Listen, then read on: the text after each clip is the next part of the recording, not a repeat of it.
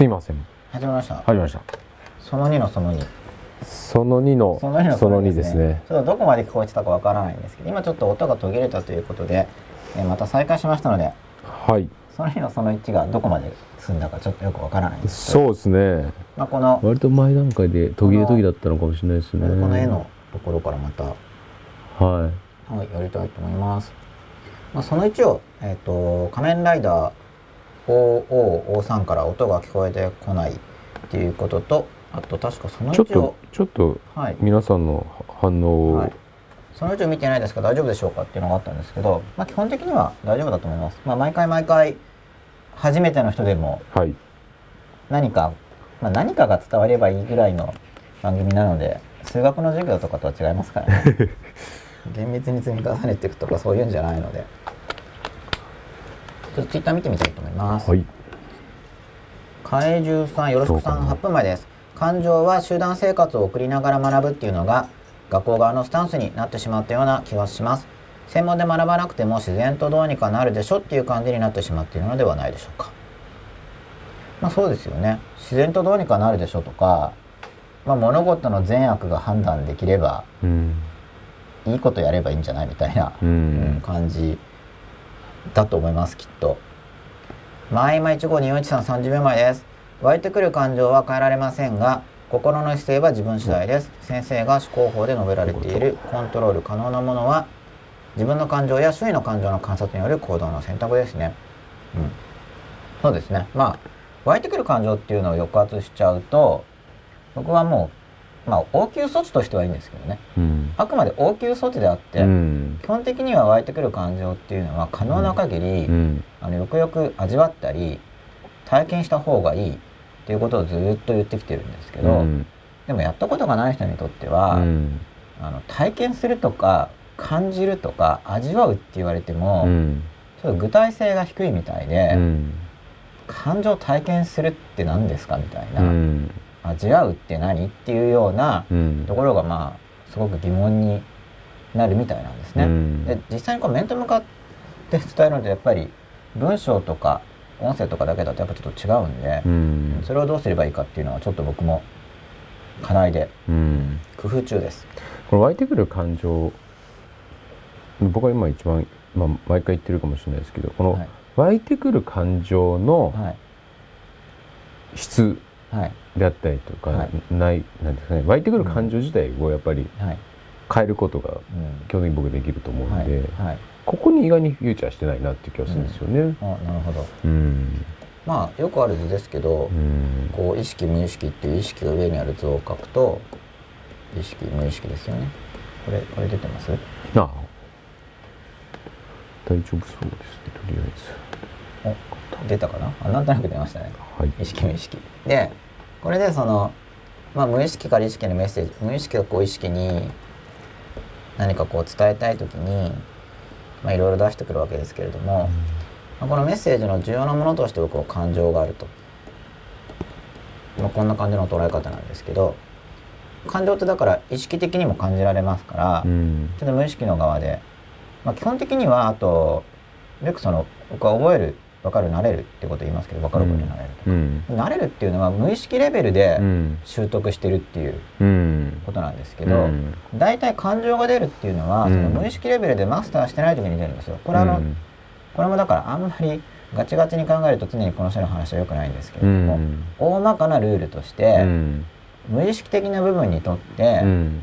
無意識的な部分がマスターしていればこう勝手に体が動いて対処できちゃうわけうですよね、ん人間っていうのは、うん。そういう非常に優秀な仕うん組みを持ってるんですけど、うん。無意識レベルで対処できない時には基本的には感情がガッて出てきて、うん。で意識的に感情が出てきたのが分かると、うん。なのでそこは感情が出てくる部分は無意識の方がまだ対処法を作ってない部分だから、うん。まあ、ちょっと意識の方で考えてあげたり、うん。あのリサーチとかして勉強してノウハウを勉強してう、ん。でそこのパターンを作ってあげるっていうのが、まあ、基本的なこういい感じの協力の仕方で、うん僕の考えとしては協力？協力。意識側と無意識側の協力。コーポレーションですよね。一緒にやっていくという。う。ん。でなるべく意識側があんまり考えなくても、うん。人生で出会う問題領域のなるべく多くの範囲が、うん。もう無意識的にマスターできている。うん。なんか勝手にうまく対処できてしまって、うん。問題をこう乗り越えていけるっていうか、うん。問題の波を乗りこなしていける方が人生楽ですよね。うん。意識的に対処する方が大変うん。なわけで、うん。で結構多くのことは無意識的にできるんですよ。うん。ですけどその無意識感情を抑えて抑えてやってるとその無意識があんま育たないんですよ。育たないから、あんま楽になっていかないんですよね。だから、うん無意識側がうまく対処できないものっていうのは意識側でヘルプしてあげて、うん。結局無意識的な対処ができるように自分の無意識っていうものをよく育てていくってういうか、んそうすると楽にうん。もう反射的に勝手に問題が対処できるようになるんでもう感情とかっていうのはだから無意識側のこのヘルプメッセージでもあるというか、うん。ちょっと意識的にうん。体をちょっと、まあ、意識の側にこう介入してきて、っていうようなイメージのになってる成長願望の叫び的な感じなんですかね。と、うんうん、そういうものが僕は多いと思います。なんかね。うん。うん。だからまあ抑圧されすぎてるとちょっとうんそれ以前になんかもう伝えたいっていう感じで。ね。でまあ集合意識とかって言われますけど、うん。うん。まあ、ちょっとそうすると話広がっちゃうんですけどね、あ まあ若干広げると、まあ、また他の人もこう意識無意識って持っ大てるわけですよ。うん。で好感度とかはい。あとあの人来るとなんか部屋の雰囲気悪くなるよねとかあるじゃないですか。はいあれ僕あの無意識間通信っていうふうに捉えてて、まあ、僕はっていうか僕以外の人もそういうこと言ってるんですけどうん。ここが結構通信できると。これ前ちょっと課題で出し課題っていうか疑問として提出したんですけど、うん。通信できるのかどうか。これ一応できると思ってるんですけどただあのとりあえず無難なのはジェスチャーとか声色とかなんか雰囲気とかそういうのでやってるんじゃないかと。うん。あのテレパシーみたいなもんじゃなくて。視覚情報で。うん視覚五感を通したこの物質世界を介在してやり取りしてるような感じがするんですよね。ただうん。遠くの人のことの虫の知らせとかってあるんですけど、うん。だからあれがだから妄想単なる自分のイマジネーションなのか、うん。本当に通信してるのかっていうのはちょっと分かんない。してるような気もするんですけど、うん。僕もよく分からないけど、うん。でもあの距離が近づいてきた場合にはなんかほぼ通信しなんもまほぼ間違いないかなっていううん感じがするんで、うん。で意識同士は言葉で会話するんですよ、うん。基本的にはここは、うん。これ言葉で会話してるんですよね、うん。だけど無意識間の通信っていうのは行動とか微妙な表情とかうん。反応とかなんで、うん。そうすると例えばこの無意識レベルに劣等感バリバリ劣等感ありますよみたいな人は、うん。劣等感すっごいあるんですけどみたいな人は、うん。周りの人の無意識とこう通信して、うん。こっちの側の無意識に怒りとかをこう作り出すんですよね。うんでむこっち側の無意識から意識意識側にこう怒りが出てきて、うん。劣等感を持ってる人が部屋に来るとみんな怒り出しちゃうみたいな、うん。なんかどうもこういう仕組みがある感じがうん。するんですよ。うん。だからでそこれなんでこうなるかっていうとこの無意識側にこう抑圧されてる感情っていうのが本人の意識の方に入ろうとすると抑圧されて帰ってきちゃってるんでうん。なんで他人の無意識をこう返して自分の意識にこうやってメッセージを伝えようとしてる。うこういうふうにしてこういうそれぐらいその自分の意識にメッセージを伝えたい。こういうルートですよね。自分の無意識側が相手の無意識にか通信してうん。で相手の無意識が意識の方に感情が入ってこっちの人が相手の人が感情を抑圧してなければその意識から行動して自分の目の前に。なんかだ似たような体験をいつもすうるだからんどうもこういう構造があるう気がするんですん。だから自分のこの無意識の領域っていうものをクリーニングしてあげることで周りの人の反応が変わるはずなんですよ。自分の無意識が周りの人の無意識と通信して相手の人の反応に影響を与えてるわけなんで、うん。そうすると周りの人の接し方がうん変わってくる。っていうことを考えてるんですよ、うんうんでまあこれちょっと話広がってるんですけど、うん。なので消しますのでちょっとこの番号を変えると。なんかちょっとこのコンピューターがよく動かないみたいですね。くるくるってキャンセルされちゃう。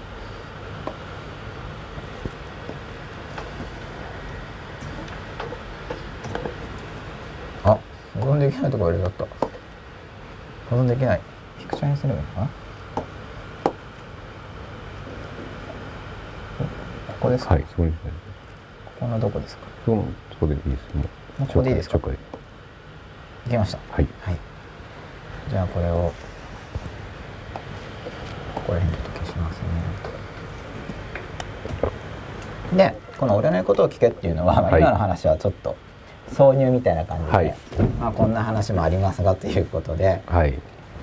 まあこっちの「ど」っていう話の時にもこの本人の中の本人の中のこう意識無意識っていうのがあってまあこっち側の感情がこう出てきて出てきてこう意識に来てこれがこう俺の言うことを聞けっていう感じでこう出てくるわけですよね。だからもともと無意識レベルでこうじゃなきゃいけないんだみたいなのがあるんですけど、うんでもこうじゃなきゃいけないんだっていうのがあるってことはじおそらく過去体験になんか苦しみを感じた体験がおそらくあるんでうすよね。んおそらく苦しみを感じた体験があるんで、うんそれを避けるためになんか学習してその原始的な学習機能で学習して怒りっていう形で、過去になんか決意があるはずなんですよ。うんこういうことは絶対にもう味わわないようにしようみたいな。でそうするとそこからこう怒りが出てきて「うん。俺の言うことを聞け」みたいな話がこう周りに対してうん。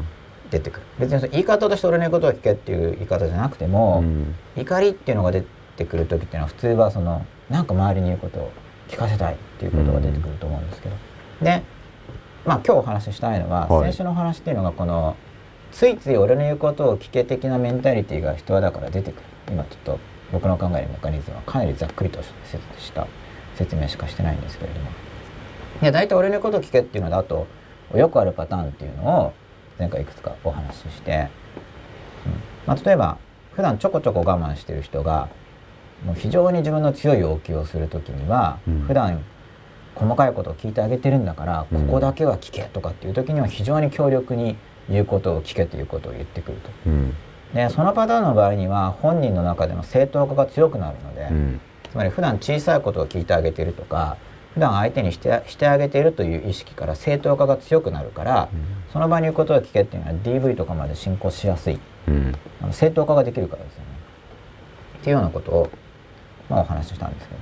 で先週のまあエクササイズというか実践してみましょうっていうお話はこの支配欲俺の言うことを聞けっていうのが自分が他人に対してその言うことを聞かせようとしている気持ちが出ていたり自分の周りの人が自分に対して出てるっていうのを観察してみましょうっていうことをやってみたんですけど、でその続きとしてお話ししたいのは、まあ、その2つの現象に対する対処ですよね。うん。1つ目は自分の中にえー周りに言うことを聞かせようという気持ちが出てきた時にどうすればいいのか。2つ目は周りの人が自分に対して言うことを聞けというメッセージを発してきた時にえーどうすればいいのかっていうこの2つの対処が必要になってくるわけですよね。でこういうシチュエーションっていうのはしょっちゅう出会うはずなんで、基本的にノウハウとか対処法っていうのはしょっちゅう出会うものっていうのは持っとく方が便利なわけです。よ。うん。で本当にあの間違いとか苦しみっていうのは繰り返されることが非常に多いんですよ。うん。だから子供の時にあの一度やって間違いを二度繰り返すのはバカだとかって習うんですけど、うん。習ったことあります？僕はあるんうですけど、ん。1回目はしょうがないけど2回やるのはバカだよ、うんその分類で言ったらみんなバカって話になるんで、うん。まあ人間ことごとくバカですねって結論になると思うんですけどまあなんかそういう観点から言ったらまあお互いみんなバカですねみたいな話になるわけですけど、まあ、1回で学べたらスーパー早いと思うんですうよね。ん。まあ初体験の体験っていうのもあるから1回で学べたとしても間違いは続くと思いますけど、うん。相当少ないですよね。うん。初めての間違いしかしでかさないと2回目はうん。しないわけだから。だからまああの人の教えっていうのは努力目標に過ぎなくて1回間違ったり2回しない方がいいよねっていう努力目標に過ぎなくて、うん。まあ、とは言ってもまあその回数じゃ無理だと思うけれどもそれを目指して頑張っていきましょうみたいな話だと思うんですよ。うん。それをあの子供たちに言う場合には大人の方が強者であることをいいことに、うん。まあ自分も全然できてないんですけど、うん。それを棚に上げてしかも棚に上げてることを認めずにまだ棚に上げてることを認めてればいいんですよね。うん。自分もできないんだけど、うん。まあ一応こういうふうに教えますと。っていうことだったらまだ納得いくんですけど棚に上げてかつ棚に上げてることを認めずにうん。非難してくるものだから、まあ、子供的には混乱したり、うん。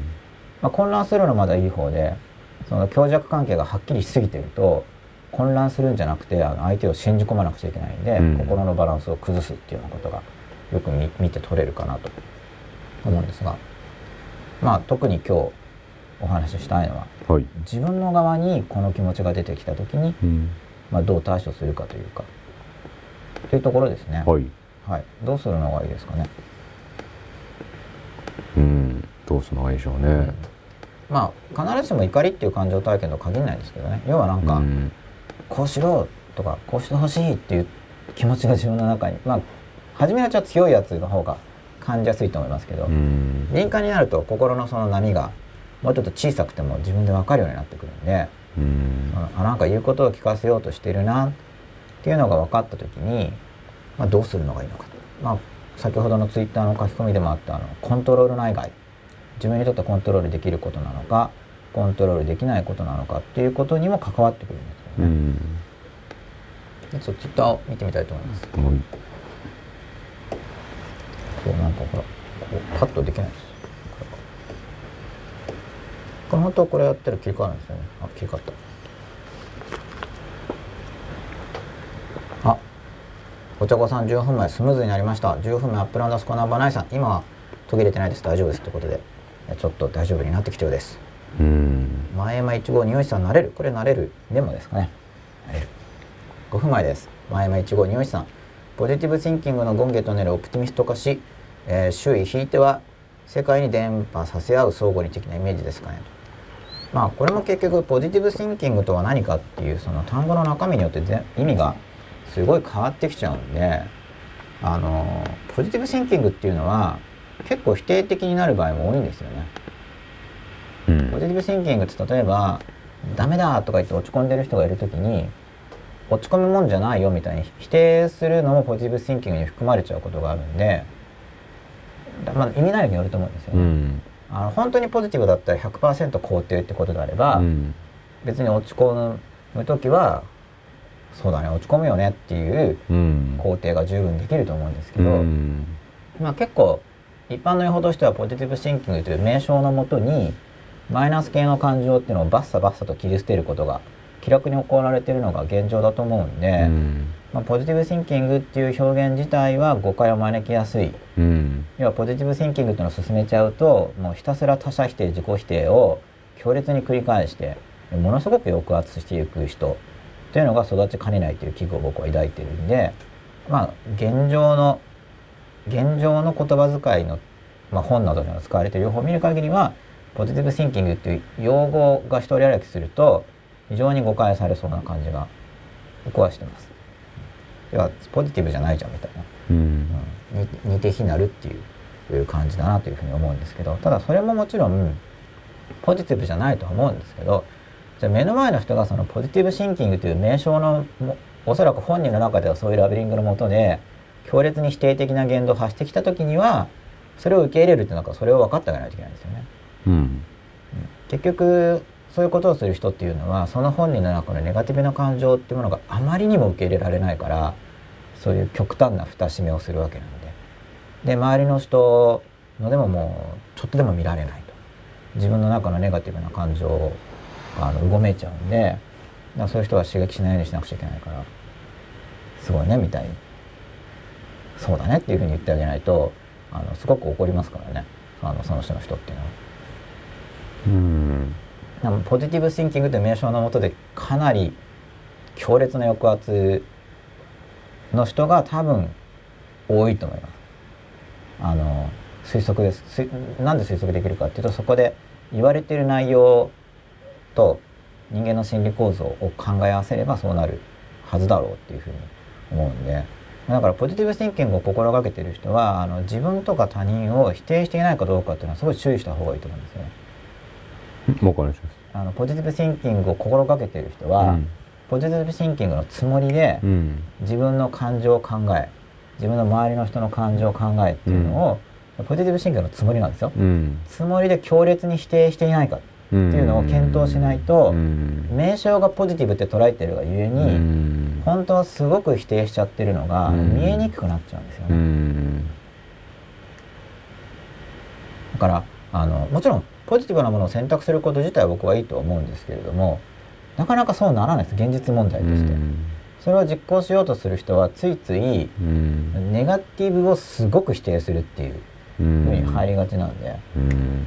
むしろ強い否定になることが多分多いんじゃないかな、まあ、全員じゃないですけどね、うん。だからそそうなる可能性が高いということを考えてあの自分が実践する場合には警戒しておいた方が安全だろうっていうことを考えてるんですけどまあそういう人が実際に多いからうん。ポジティブシンキングってなんかうさんくさい感じがするんだと思うんですけど、うん。もちろんしっかり実践できてる人はいると思うんですけど、うん。そその人はだからポジティブシンキングがしっかりしてるっていうよりももっと根っこの部分がしっかりしてるからだからできてるってことだとう思うんですよ。ん。だからその根っこの部分がしっかりしてないとうん。結局ポジティブシンキングって言ってそれで自己正当化されてガンガン否定する人になってしまううん。感じがします。うん。だから、うん。まあそのまんま受け入れるっていうのはそんなにつ強烈な主張を持っているようには見えないはずなんですよね。あの深くコミュニケーションしない限り。うん。今度はあれですよ「仮面ライダートリプル O さん予約絵が出てないです」って書いてありますから。絵が消えてるところがいやあのさっきあ9分前だったタブレットの絵じゃなくて、はいこう二人のアップの方になってたあそっか、はい。じゃあこれも解消してるんですね。大丈夫です。さすが吉田さん、と思います。大丈夫だと思います。まあ、9分前でしたからね、はい。僕もう9分前かと。8分前です。仮面ライダーおおさん。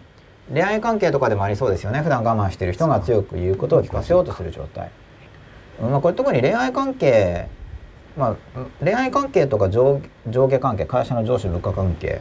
あとせん学校とかだったら先輩後輩関係とか、まあ、親子関係とかすごくあると思いますけどこの種のことっていうのは。うんま、だから我慢してる人っていうのは納得して我慢してるわけじゃないんでそれだからお互いにその感情っていうものをタブー視してることから来てると思うんですよね。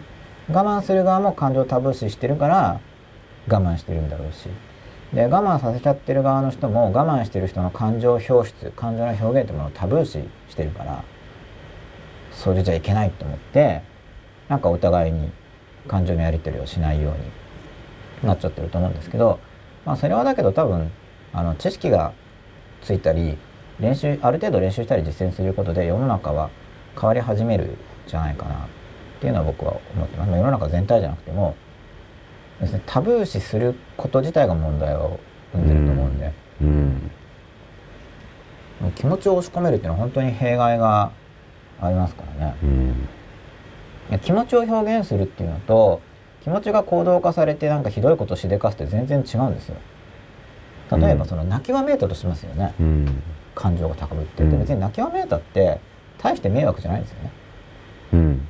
で泣きわめきながらじゃあこのコンピューターとかを壊しまくったりとか泣きわめきながら壁に穴開けたりとか、うん。泣きわめきながら周りの人を殴ったりとか、うん。そうすると迷惑ですけど、うん別に泣きわあと泣きわめいて会社の備費にいたずらするとかそういうのは迷惑ですけど別に泣きわめいたからといって大したことはないんで。でも大人の話ですか？大人でも子供でも。うん。実害はないんですよ、うん。ただその周りの人が感情をタブー視してるから、うん。泣きわめく人が目の前にいると普通の人はそれまでのそれまでの自分の育ってきた歴史によってすごい不快感が生じるんですよ見てる人に、うん。感情をタブー視してるからうん。ものすごい不快感が生じうるんですよ、んでそれによって感情表出を抑制するということが起きてるだけうで、ん。まあ実害ないんですけどね。うん。で実害ないんですけどもうタブー視することになっちゃってるから、うん。まさにこれタブーなんですよ。うん。だからそのタブーに触れる人がいると周り中の人がこうえ？ってなるんですよ。うん。だからじ、まあ、タブーっていうのは別に実害がないからタブーなんでそのうちそれがタブーが外れた文化になるとあそんなことを昔の人はもう悪魔が来たぐらいにビビってたのかっていうふうにうん非常に迷信的に見えるはずなんですけど、うん現在はその感情においてはかなり迷信的な状態にいるなっていうふうに僕は思ってるんですよね。うんそんなに怖がっちゃってみたいな感じで別に大丈夫だと思うんだけれども、まあタブー視することになっちゃってるんですね。すごいですよねまあすごいです。だから昔で言ったらなんかえー軽い呪いの言葉扱い状態だと思います。うん。ねまさにこうタブーですよ。え。ねはい、タブー視されてますね。えすごいですよ。ね、はい、周りの人がビビります。うねだけどそんなに困ることですね起きないというか表現させてあげればいいんでうん。で表現すればそのうち落ち着くんですよ。うんで落ち着いてから今度は言葉で、まあ、だから感情を表出して次に理性の言葉でコミュニケーションすればいいだけのことで、だからな何歳ぐらいまでだろう？だから赤ちゃんから23歳ぐらいまでは大人は大体その自由奔放に感情むき出しの子供に微笑みかけるじゃないですか。人によってはもう泣くだけで泣くなみたいな。で一般的にもう結構、まあ、今子供1歳半なんではい。観察してるんですよ、まあ、上の子もやっぱりうお要するに子供に対してどういうふうな大人が見るのかなっていうのを観察してるんですけど、まあ、1歳半ぐらいだとんはい。まだ割と大人ははい。微笑みかけるんですけど、はい。やっぱり45歳になってくるともうほぼほぼ微笑みかける大人いなくなりますよね。多分そういうところのそこがすごいあるのかなと思うんです。だから1歳2歳はまだ無知だからはい。感情表現を出してもいいじゃんっていうところだから許せる、で本来の感情表現に対しはてい。素敵だなって思うことが反応する。はい。でも今度3歳 4, まあ4歳5歳ぐらいになってい。礼儀とかしつけみたいな話が絡んでくると今度は同じ視点で見るわけじゃないですか、はい。そうすると感情は出すうんべきもんじゃないよねっていう視点で見ると、まあそうですね。今度自由奔放に出すものに対して抑えつけようとするっていう、だからあの1歳とか2歳とかを見る大人の目は、はい。が本来のはい。なんか大人が持ってる愛情の目で、はい。あそこにすごく僕はフューチャーすべきで、うん。その視点で全てを見ればはい。だいぶ変わるうん。よねっていうのは毎回思うんですよねそういうので。うん。まあ、その視点を保つ、まあ、その視点かあるいはそれに似た視点ですよね。うん。赤ちゃんの場合にはあの必ずしも成長を願うだけじゃなくて、うん。赤ん坊だからしょうがないみたいなその諦めがある場合とか、うん。あと放っておいしょうがないから放っておいてて、うん。あの待ってるっていう大人も結構いると思うんで、うん。もうちょっと成長してから言おうみたいな。うん。で成長して言う時にやっぱり人間道具感っていうのがおそらくあって相手が道具であってそのうん。自分自身の欲求なり、まあ、自分自身の都合に従って相手を道具として捉えるところからうん。相手を手段として捉えるところからその感情に抑圧とかうん。出てくると思うんですけど、うん。その相手の人格の成長っていうものを第一義に考えるっていうのはやっぱりこれはもう今の文化はそういう文化じゃないんで僕もあの意識ししようとしてるわけですよね。その相手の成長をうん。なるべく第一義的に考えるようでありたいと思ってうん。例えばその無意識が感情を出すっていうのは僕は成長を欲してる叫びだと思うんですけど、うん。その相手の成長を第一義にするっていうのは普通は自分の都合と相反することが確かに多いんですよだから相手を手段道具として考えちゃうと、うん。そんなに構ってられないってことになっちゃうんですよね。相手の成長のことなんか構ってられないと。その相手の成長を構うことで構うことで自分にとっての相手自身の道具性っていうものが低くなってしまうから構ってられないっていうことになりがち。うん。でそれはあの単にタブーっていう、まあ、タブー感情もタブー視されてますけれども、うん。タブーっていうだけでなくそういう利害関係があの人間関係に入り込んでくるんで一般的には。でも注意してないとすぐもうすぐ相手をあの道具視してしまいますからね。うん、だからそう感じずに済むのが、まあ、年収でいうと犬猫うん。であったりその乳乳幼児、まあ赤ちゃんはだから道具視しようにも、うん、要は手段化できないだろうっていうのがあると思そうですよね。だからその目線で見ないうんじゃないですか、要するにそのそ損得感情だったり。はい、もう道具になり得ない、ありえない視点で見れるからうん僕は本来の人間が持っている優しさだったり愛をはい。放射できる対象、うん。スムーズに出せる対象になるんだろうなっていうのがすごい思うんですよね。はい。だから本来はそれで僕もそれが本来だと思います。でそれで別にこ全ての人を見ればはい。僕は結構そ別にそれを失ってるわけじゃないと思うんですよね。もともとあるもので赤ちゃんと同じなんでしょうねその純粋さであったりとかっていうのは別にいくつになっても人間の中に僕はあるものであと思ってそこをやっぱり見合えるか共有できるかっていうところがすごく人間関係においては大きいなっていうのがすごい思うんですよね。それがいつの間にか多分だから結局それは我慢なんですよね。やっぱりこっちが我慢してるのに相手が我慢しないのは許せないっていう抑圧してる。そう結局お互いにその周囲の人間を道具だと思ってるから、うん。我慢っていうことに我慢っていうなねるんですよ。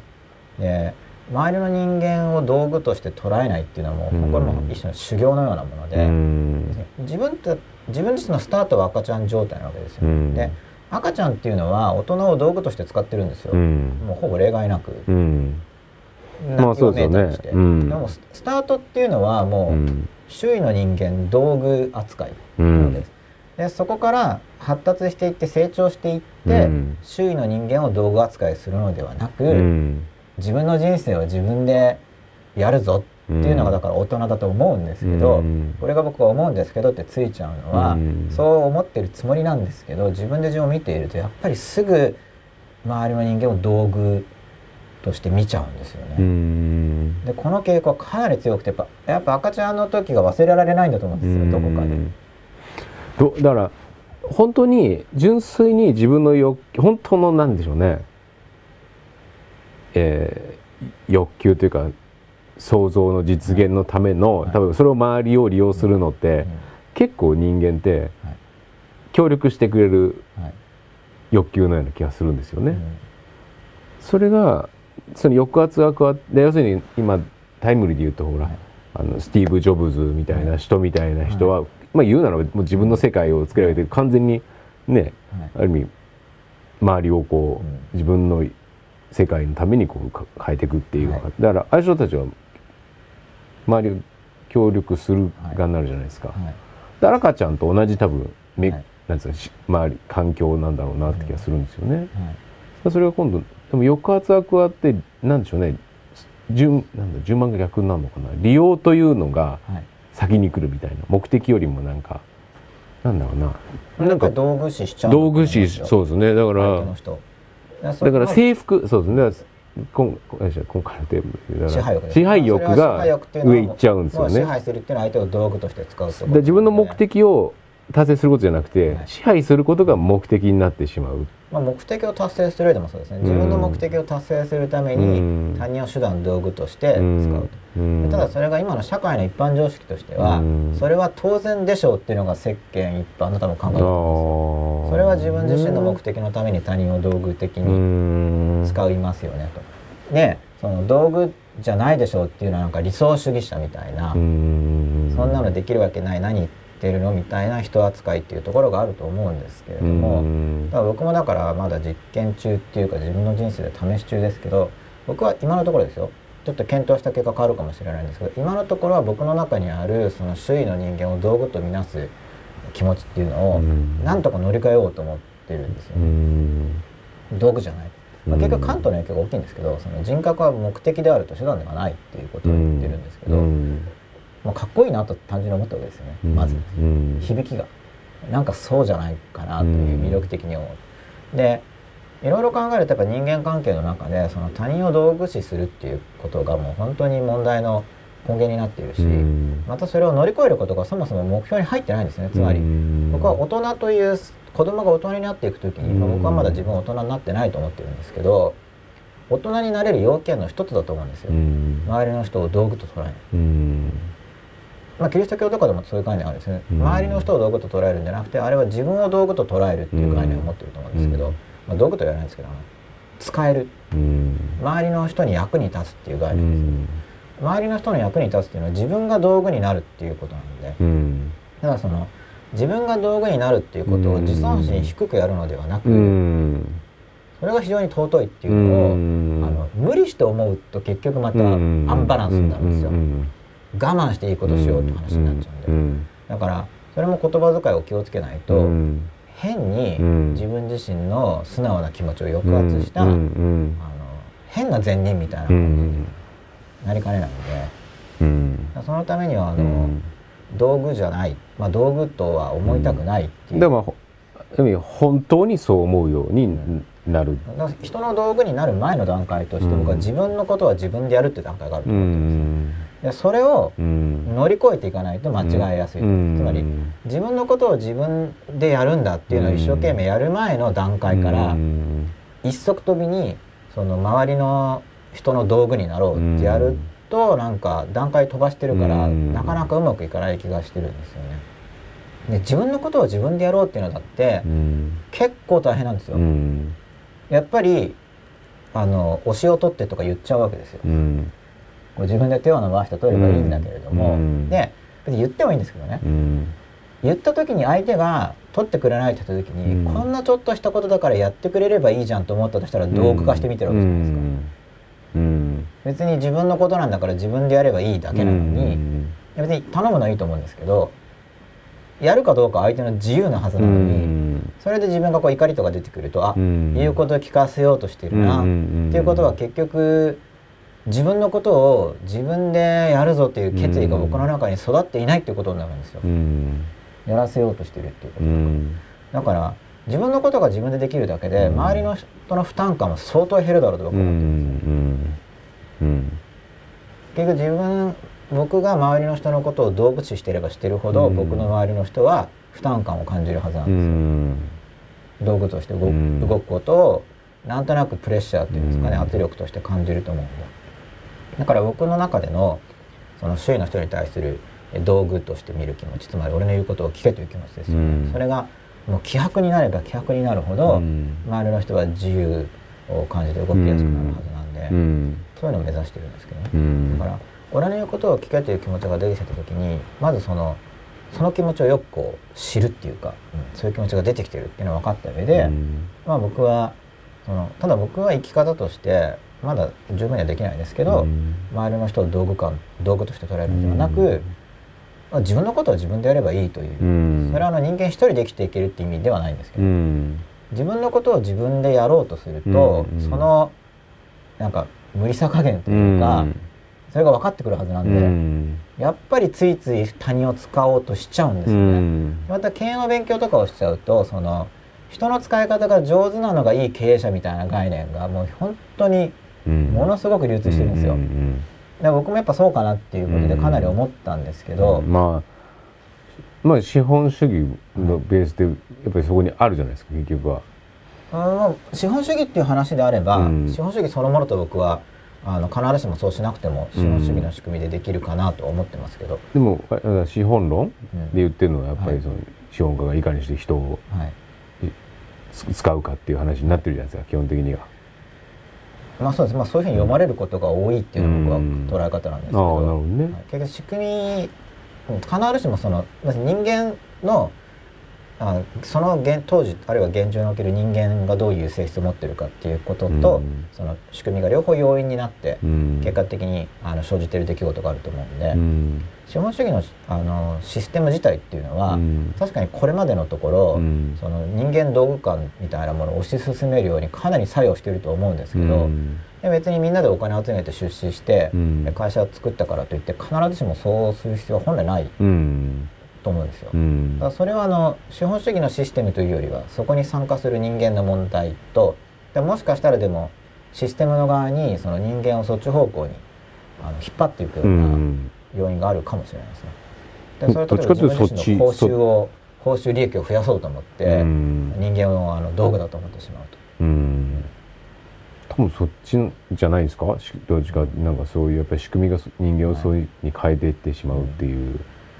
うん、やっぱその収入上げようとするとそうなっちゃいがちだと思うんですようね。んまあでもシステム変えるのって個人個人としては難しいじゃないですうか。んじゃあまあシステムに原因があるとすれば要は流れに逆らって進むようなことになるんで、うん。より一生懸命うん。そのシステムの引っ張りに負けないで自分自身っていうのを作り上げていかなければいうん。けないと思うんですけうど、ん。ただ僕はあの現代社会においてはその経済収入を伴う資本主義社会なんで基本的には収入を伴ううん。仕事をしっかりと行ってうん。資産構築も行って、うん。つまりその資産構築も行うけれども人格もなるべく自分にとって良いようにして、うん感情とっても良いようにして人間関係も良いようにして、まあ、健康もなるべく保ってみたいな欲張りですけどね、うんそういうことを狙っていった方が幸せになると思ってうるんですよ。んなんか人間関係重視したけど、うん。すっごい貧乏とかを狙うんじゃなくて、まあ、うんなっちゃったらしょうがないですけど、うん。狙うことないなっていうふううにん。思ってるんですけど、うん。資本主義のシステムの中でその経済的にもある程度ですけどねある程度成功しつつ、うん実際に人格を高めることとかと両立していかなければ、うん。っていう実践的な生き方としては僕はちょっとうん弱いと思うんで、うん。別に周りの人を道具として見なさなくてもお互いの成長のためにうん。その協力し合うっていうか、うん。相手の成長っていうものにフォーカスしても、うん。例えば勉強にしても仕事にしても、うん。それで人間って成長するわけですよね。うん。ただ自分の中にその根強く残ってる他人道具感っていうものの影響によって自分の目が曇らされると、うん。相手の成長を願ってるつもりで、うん。それが自己正当化になってしまって本当は相手を道具として使うための口実にうん。使いかねないんで、うん。結局自分で自分をよく観察していくしかないんですよね。うん。やっぱ勉強したり考えたりとかして、道具として使っちゃおうとしてないかな、うん。とか、まあ、使おうとししちゃってるところはあると思うんで、うん。ゼロにはできないから、うん。あのいきなりは、うん。まあ僕やってるのはまずその程度を減らすといううん。今プロセスの途中なんですけどね、うん。なるべく他人の道具性を減らす生き方にシフトしていきたい、うん。まあこれはあの対処の仕方の一つなんですけど、うん。生き方としてその他人を道具としてなるべく見ないような、うん。そのを乗り越えた人生に入ろうと思って、うん。だからいきなり抑圧するのではなくうん。言うことを聞かせようとしていることをよくよく自覚して、うんただここからは出たい。っうん。ていうのは結局自分不自由なんですよ。うん。相手がだって言うこと聞くことは当然限らないわけなんで、言うことを聞かせようと思って読者相手的ななんか極端なシステムを構築すすることを目指すことになると思うんですよね、うん。対処でやっちゃったら。うん。でもそれはもう不安定なシステムだから明らかに。うん。抑圧されてる側の人は当然嫌なわけですから。うん。安定的に生きようと思ったらその道は取れないんで。うん結局言うことを聞かせようというアプローチ自体が僕はあのあんまりよろしくないと思ってるんですよね。うん。倫理的な問題だけじゃなくて。でも多分な製品でもはい。何でしょう映画でも何でもいいと思うんですけど、はい。基本的にまあ映画だったら映画監督はい。の基本的にはもうその人が入ってるイメージがあるじゃないですか。はい。例えば美術さんとかには基本的に美術さんの意思を無視してはい。こうしろはいっていうふうにしないとうん。もう基本的になり作品としてははい。いいものが出来上がらないっていうところあるじゃないですか、はい。その辺の捉え方どうですか、まあ、そうやってオーダーを出すときに、うん。まず希望を言いますよねこういうふうにやりたいと、うん。で相手がやりたくないっていう場合にはやりたい人を僕は探せばいいっていうふうに考えてるんですよ、うん。結局「いいですね」とか、うん。あるいはそこまで乗り気じゃないとしても、うん。やりましょうって言ってくれる人とやればうん。いいわけで、うん。その相手に押し付けなくても。うん。でもまあぶつかるじゃないですか大体。そう言っても。別まあぶつかんないのかな。どうどうでもだからそういう人は逆に言うとだからあまり自分の意思が薄い人が多い。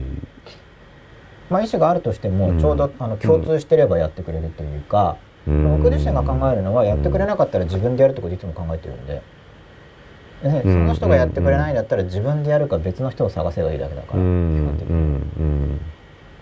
うんそんなまあもちろん初めに依頼する段階ではこうしてほしいってことは伝えるわけですけど。うん。うんでもそうなると結局、嫌ならやめればいいじゃんっていうのと似てません？ある意味では。いや僕はもう完全にそれですね。うん。嫌なんだから別に僕とやる必要ない。うん。全然必然性はないわけだからその人がやりたいことをやるのを邪魔したくはないわけで別に。うん、でも会社組織において、はい。に一つのプロジェクトがあって、はい。でもそのプロジェクトだけじゃないない中でそういったことが起きた時に、はい。代表が「これやれ」っつって「い、やこうでも僕はこうはどうなの、い、や言うこと聞け」大体でもそのパターンで「嫌ならやめりゃいいじゃん」っていうのと、今の図式で似てません？で僕嫌ならやめればいいと思ってますよ。えちょっと待って。そうするとなんかちょっとなんかそれは嫌ならやめればいいんで。うん。でやだから要するにでもほらそれは言うことが聞けないんだったらやめろっていうことじゃない？でそれでいいと思いますけど。あれ？それでいいの？僕はそう思います。なんかただそのそれが問題になるのは、うん。やめろって急に言われたりとかうん。要するにその理不尽な場合には問題があると思いますけどうん。でも理不尽な場所にいたらその人が不幸になっちゃうからうん。理不尽な場所にいるんだったら理不尽じゃない場所に移動した方が基本的には僕はいいと思うんでうん。あれ？それ俺の言うことを聞けでしょ？で向こうが言ってきた場合ですよね。自分がじゃなくて。自分が言われた場合の話ですよね。俺の言うことを聞けっていうアプローチを自分が他人から受けた。ええっと。その部下側の立場から立ってるわけですよね。そうですそうです。だから。でもやりたくないこと僕やらなくていいと思ってるんで当然やりたやらやりたくなければやりたくないってこと言うじゃないですか。それは嫌ですと、うん。うんそうですね。で嫌だって言ってるのに、うん。でどうしてもやれと。要はその上司側もそうで何でもかんでも言うこと聞かなくても普通急にクビになんかならないですよね。うん。まあ分かった。じゃあそれはやりたくないんだったら別のこれこれはどうだみたいに、うん。そんなに極端に選択肢が狭かったらもうそれだけで相当居心地悪いと思うんです。ただだからそうだそこが難しいですよね。だから基本的にやっぱり多分だからまずアップルとかももうはい。スティーブ・ジョブズの完璧に多分もう自分の中の世界で多分周りはうんジョブズの言ってることに基本的には全部従ってると思うんですよね。だからそうするともうやっぱり周りの人は自分の意思に変わらずやっぱり基本的にスティーブ・ジョブズが言ったら俺の言うことを聞けで成り立ってる。でやっぱり iPhone ができてると思うんですよね。ついてきたい人がやったらいいと思うんです、うん。まあ、そのビジョンはいいと思って、うん。ついてきますという人がやればいいと思うんですけど結局部下の側から見てうん。その上司に言うことを聞かせようとすること自体がそのやっぱ会社道具感っていうのがあるんですうよ、ん。結局だから自分で生き抜こうとしてるんじゃなくて、うん。やっぱやってもらおうっていう気持ちがあるはずだと思うんですけど、まあそまあ基本はねそういう組織ってそうなっててやっぱりはい。代表の意思があってその意思をついてるその下の層がいてまたそのだからそのまたそこに部下がいてってなってるじゃないですか。まあそうするとやっぱりまあ持ちつ持たれつというか、うんまあ、結局相手に言うことを聞かせようとしてる同士がうん近い場所にいるっていう、まあ、お互い様の構図ができてまあるとそうですよ思うんですけど、ね。まあそうなるとやっぱり現状みたいな感じになるんだろうなとは思うんですねその構図で考えると。まあ結局なんかなるべく視点を高く持っていれば、まあ、やっぱなるべくしてなってるみたいな見え方になってると思うんですけど、そうですよね。当然部下側の人もあの会社にやらせようとするんじゃなくて自分のことを自分でやる。だからうん。自分でやりたいことがあるとすれば、うん。会社が受け入れられないんだったら、うん。自分でその自分のビジョンをうん。分かってくれる会社に移動するやっなり、ぱそうですよね。そう起業するなりっていうふうにねし。ていけばいいだけのことですけど、うん。でもそこまでするつもりそこまでは例えばうん。自分の力が足りなくてできないんだとすればじゃあなんで力が足りないのにうん。そんなに嫌なのかっていうことですよね。うん。っていうことは世話になってる面があるわけうです、ん。でもそこもあの今非常に単純化して言ってますけど、うん。まあ、その資本論とかで言ってるのは、うん。あるいは最近のその米国型のうん。その資本主義のやり方とかで批判されてるのも、まあそうは言ってもその結局弱者側の人っていうのはシステム的に不利になりがちなんで、うん。嫌だったらやめればいいじゃんとはいえ、うん。そんなに選択肢はないですよっていうところが問題視されてるわけうですよね。んそんなに自由にはできないですと。うん。だから結局もともと弱者側の人の方が弱者なわけだから、うん。よりその知恵が要求されるんですよ。うん。結局あの強者側に常に有利なので、うん。多分資本主義に限らず、うん。基本的に強者側にうん。だったりすでにあの既得権がある人の方がうん。何事でも有利なはずですよね。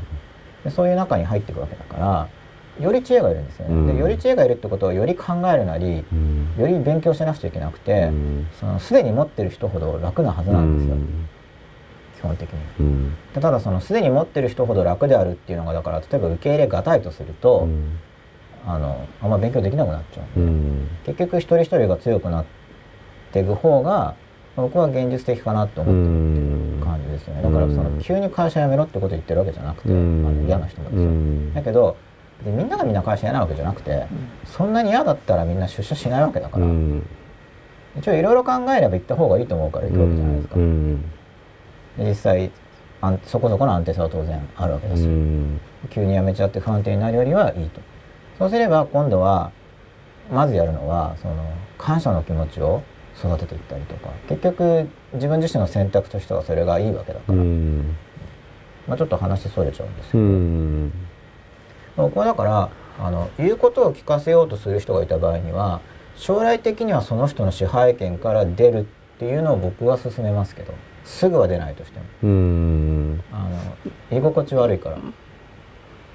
まあだそこをまあでも言ってもいきなり今その企業というものがなくなるなんてことはないじゃないですか。はい。だからその大きなも企業の中においてその多分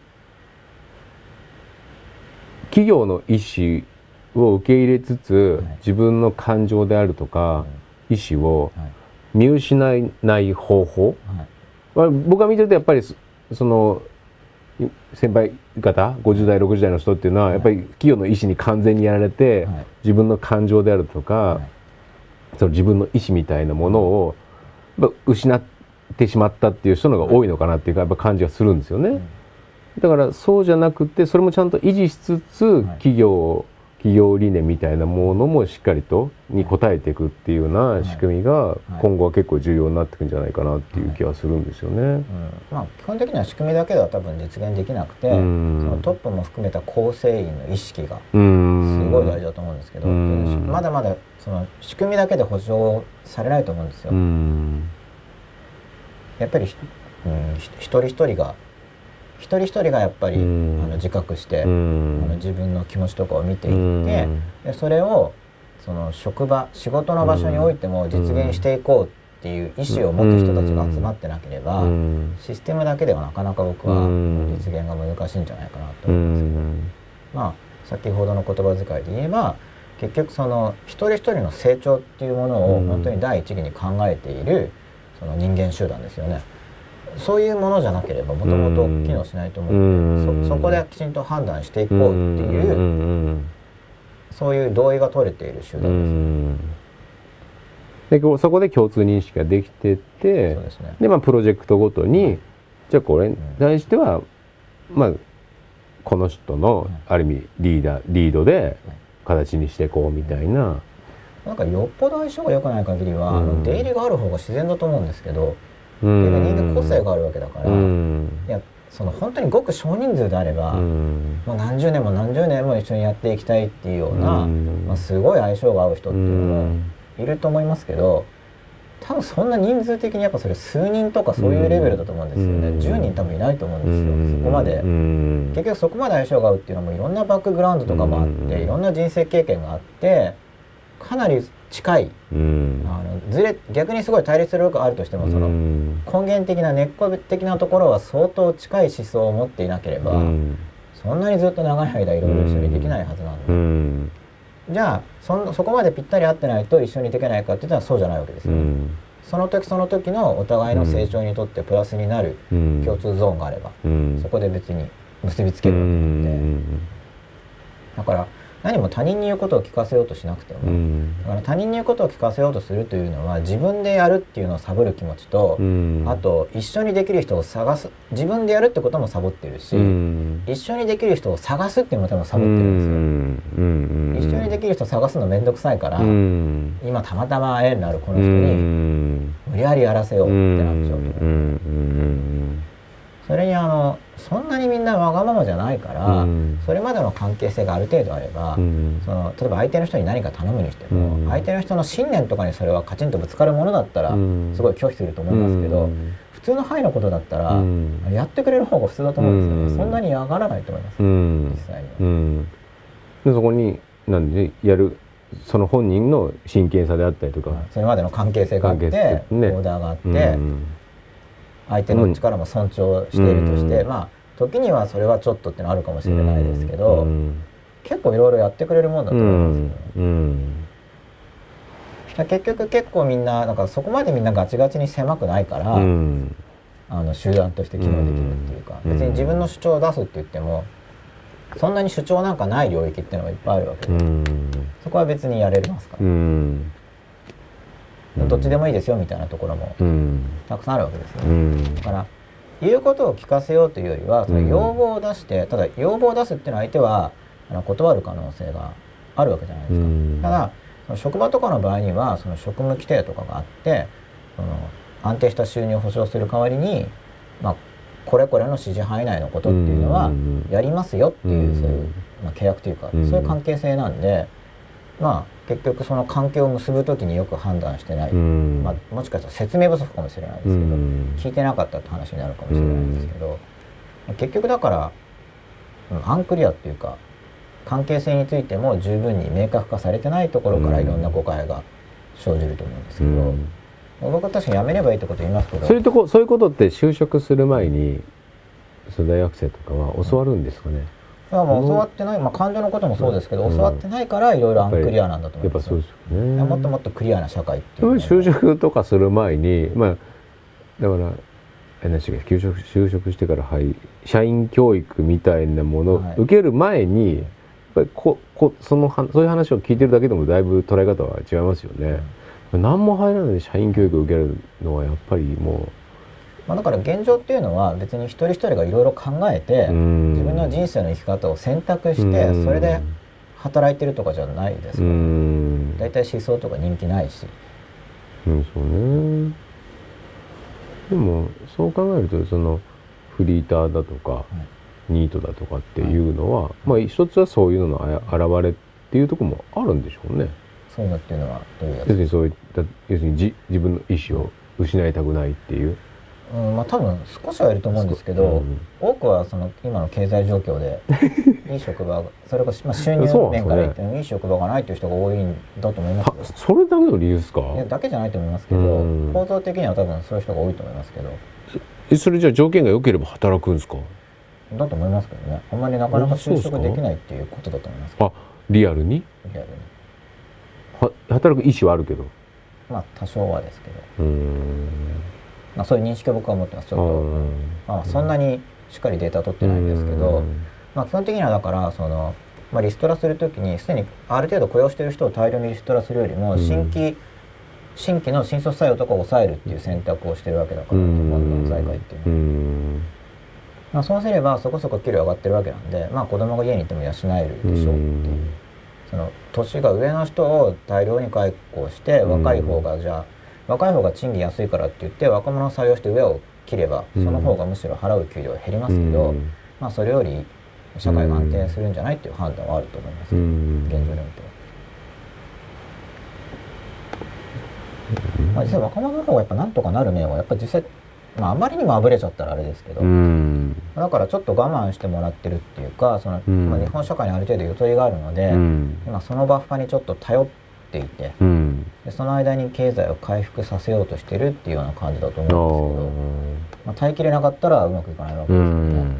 海を出し切ってうん。回復することを願っているというかそんなに繁栄を謳歌できないにしても、うん。もうちょっと健全な体制にしよううんとしてるんだと思いますけど今、うん、ちょっとツイッター見ましょうか。そうですね。結構はい。バーッと喋ってしまい。ましたからね、まあ、だからあんまりノウハウノウハウっていう言い方じゃなくて、うん。その言うことを聞かせることについて、うん。でその資本今お話ししたみたいな感じになってるんですけど、まあ、結局はだから言うことを聞かせようとあんまりしたくないっていうのが大事だと思うんですよね。選択として。うん。ただその選択をするためにはやっぱり自分で人間の生き方とか社会はどうなってるんだっていうのをある程度勉強して、うん。結局、まあ、勉強して考えることと人生体験を積むことってやっぱりこれ大事だと思うんですうよ。ん。それで自分なりの結論っていうものじゃないとやっぱり、あの言われたことと、うん。自分の体験と施策から自分で出した結論っていうのは、うん。本人にとっての重みが全然違いますよね、うん。だからまあふわふわしちゃうのはやっぱりあの考えなければふわふわしちゃうと思うんですよ。だってうん。自分なりの考えないわけだから。これどこからかな？42分前の伊沢本間ゴバヘさんからですね。よく自分の振る舞いや心理を見ていくと同じような目に遭ってますがその繰り返しから出していけるようになるのが目標だったりします。ということです。そうですね。この繰り返しが認識できるっていうのはかなり大きな進歩で繰り返しが認識できるとなんか我ながらバカバカしくなってきますからね。そんな同じようなことを何度も何度もやっててなんか人生もったいないって感じがしてうん変わろうっていう動機づけになると思うんで、うん。まあ、僕も結構この繰り返すんですよ。うん。気づけた時はだいぶラッキーですよね。うん。これ何ともやってるぞみたいなパターンが見えるようになるんで、仮面ライダートリプル O さんポジティブシンキングについてですが40分前です。自分でへこんでいる時やネガティブになっている時にこの事実を肯定的に肯定的に捉えようと努力しています。自己否定しないで現実を受け入れて感情をコントロールすればよいのでしょうね、でこれあの感情の話っていうのは話すと相当長くなっちゃうんです今のところ、うん。僕の考える話っていうのは、僕はもう基本的には感情コントロールっていうのはそんなにお勧めしてなくてあくまでコントロールする応急措置、あのこれ僕のおすすめっていうレベルで、うん。あくまで個人的なおすすめっていうことですけれども、うん。コントロールする僕はとにかく体験することをお勧めしてるんですうよ、ん。体験って言うと分かりにくければ、うん。例えばへこんでる時っていうのはへこむジェスチャーってあるじゃないですか、うん。泣くかもしれないし、うんこうグッと落ち込むかもしれないんですけど、うん。それを一生懸命やるってことですね。うん。一生懸命一生懸命。うん。抑えすぎなくてあの、まあ、ひ人前だったら避けた方がいい、うん。あ避けた方がいいっていうかそういうのを理解してる人の前でむしろやった方がいいです。うん。感情を受け止めるだけのスキルを持っている人たちの前では存分に表現した方がいいですけど、ほとんどの人にとってタブーなんであの感情表現できないです。ほとんどの人の前ではただ受け止めてくれる人の前では存分にやった方がいいし、うん。まあ、一人だったら遠慮する一人の空間って本当大事なんですけど、うん。まあ、だからなかったらトイレでもいいんですけどうん。もうあの徹底して落ち込むっていうのは感情のこと言ってるんじゃないんですよ。あの、うん。筋肉の動かし方ですよ、うん。まあ、落ち込んで下向いたりじゃあ手をグッと握るとかだったらもう一生懸命下向いてもう一生懸命筋肉をいっぱい使ってうん。もう握りしめるんだったらもっとグッと握りしめるみたいにして体験するっていうことです。けど、どんどん落ち込もうってするっていう意味じゃない。そしたら落ち込んでっちゃいますよね。うん。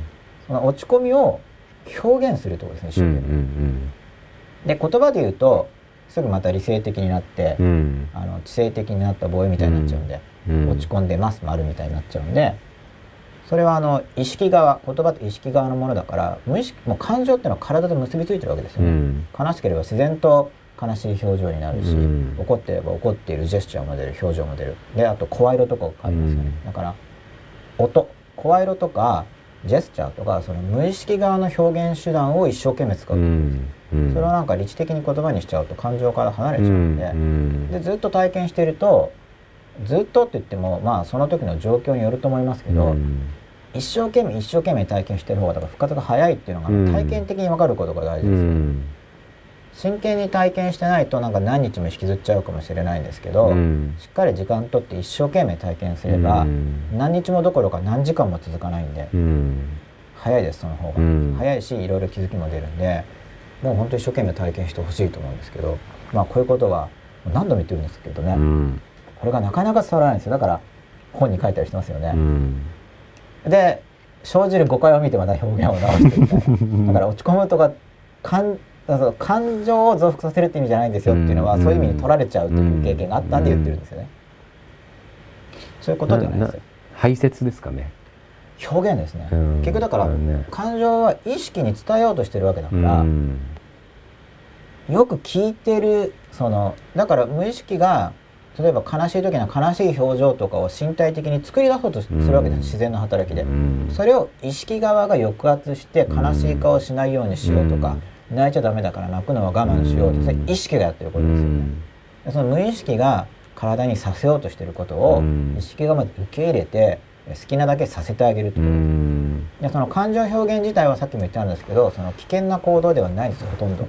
うんそうそうね。それを抑圧した後に出てくる行動化っていうのが破壊的な行動になるんで、うん。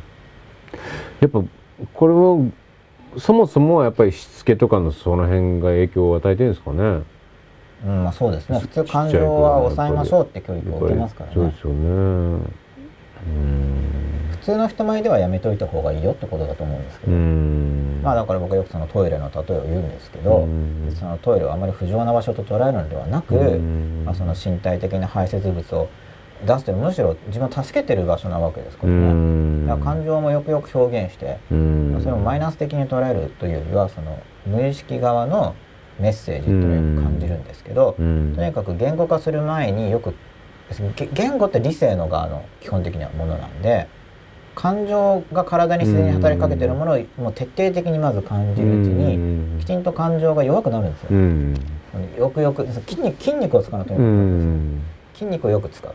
だから手を握りしめて一生懸命握りしめるなんかイライラするとか怒るとかで床を踏み鳴らしたくなるんだったら、うん。そういうのを一生懸命やるところです、うん。疲れますよね。うん。でだんだん感情を一生懸命一生懸命表現していくと、うん。感情が収まってくるので、うん。メッセージを解釈するのはその後でいいんですうよ、ん。それをまた一足飛びにうん。十分に表出する前の段階で、うん。えーこの感情はどんなメッセージを届けてるのかなっていうのでまた早すぎるんですうね、ん。すごいシンプルなプロセスなんですけど。燃焼させちゃうみたいなイメージですかねなんかね運運動やってね。うんよく受け取るって感じだとうん。あ受け取る？よく受け取る。体で受け止めるってことですね。うん。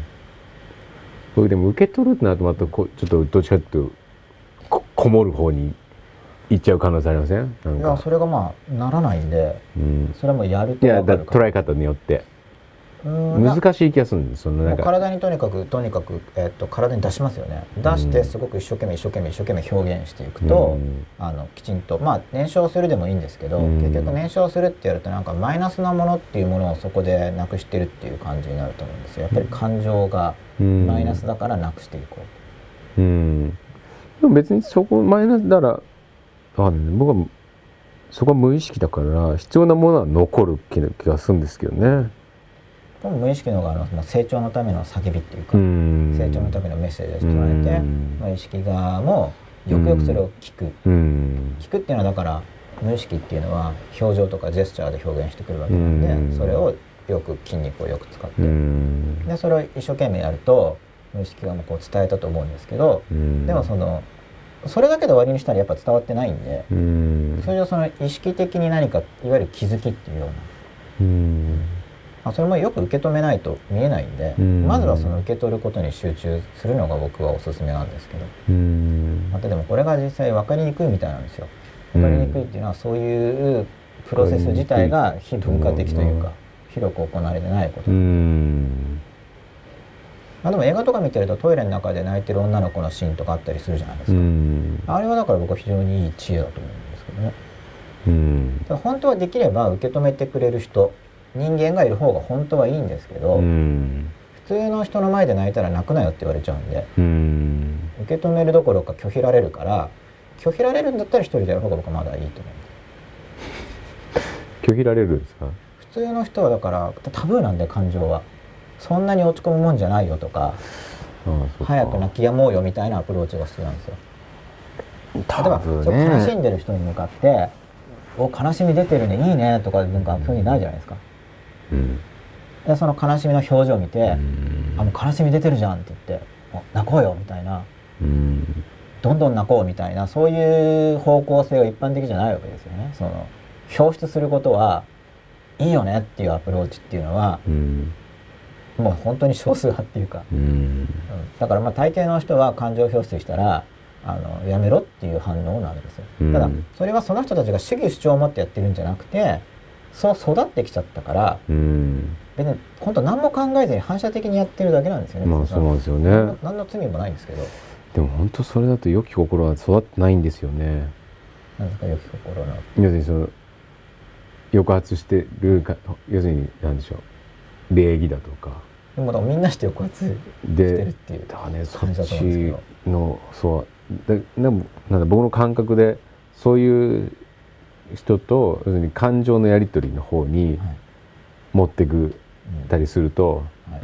まあこっちは大変素晴らしかった人は、まあ闇を同じ分だけ持ってるなっていう感覚体感がすごい多いですね。まあ、そうなるはずですよね。やっぱり必然的に同じようですね。はい。だからなんでしょうその気遣い度はい。がこんだけあれば、はい。闇もこんだけあるっていう。はい。やっぱ気使わない人が気遣い度が薄い人ほどの方がやっぱり闇も薄いなっていうこれは多分相当同じ量だなっていうのは僕体感で思いますけどね。まあ、どうしてもそうなっていくとそうだからね出さないとね。結局我慢してやってるって本当借金して物買うのと一緒いやなんで多分本当そうですよね。買えば買うほど借金が溜まってきますからねいや本当そうですよね。あなんかちょっと真っ裸っぽいですねテーマがね。もう毎回それを心がけて そういえば真っ裸だったタイトルが。毎回それを心がけて選んでるつもりではありますけどと次はあ45分前前今一号二一さん口癖ならぬ思考の癖を前向きになるよう心がけひいては無意識にプラスに物事を捉えるという今が最高という的なポジティブさですうんまあこの今が最高っていうのが結局そのまあ老荘的な老荘思想的なって書いてあるんですけど今が最高っていうのがもう本当にそのままで最高であるはずだっていう考え方はあると思うし僕もその結局は導かれてるというか結局はいいことが起きてるっていうようなことを僕も考えてるんですけどそれがなんか変に無理した解釈が入るとやっぱりおかしくなっちゃいがちだと思ううので、ん。だから僕はポジティブシンキングっていうのをなんで問題視するかというと、それがいいものだという価値観を無理やりつけがちなうんんで、うん。それそこから入るんじゃなくてうんまず体験から入る方うが、ん。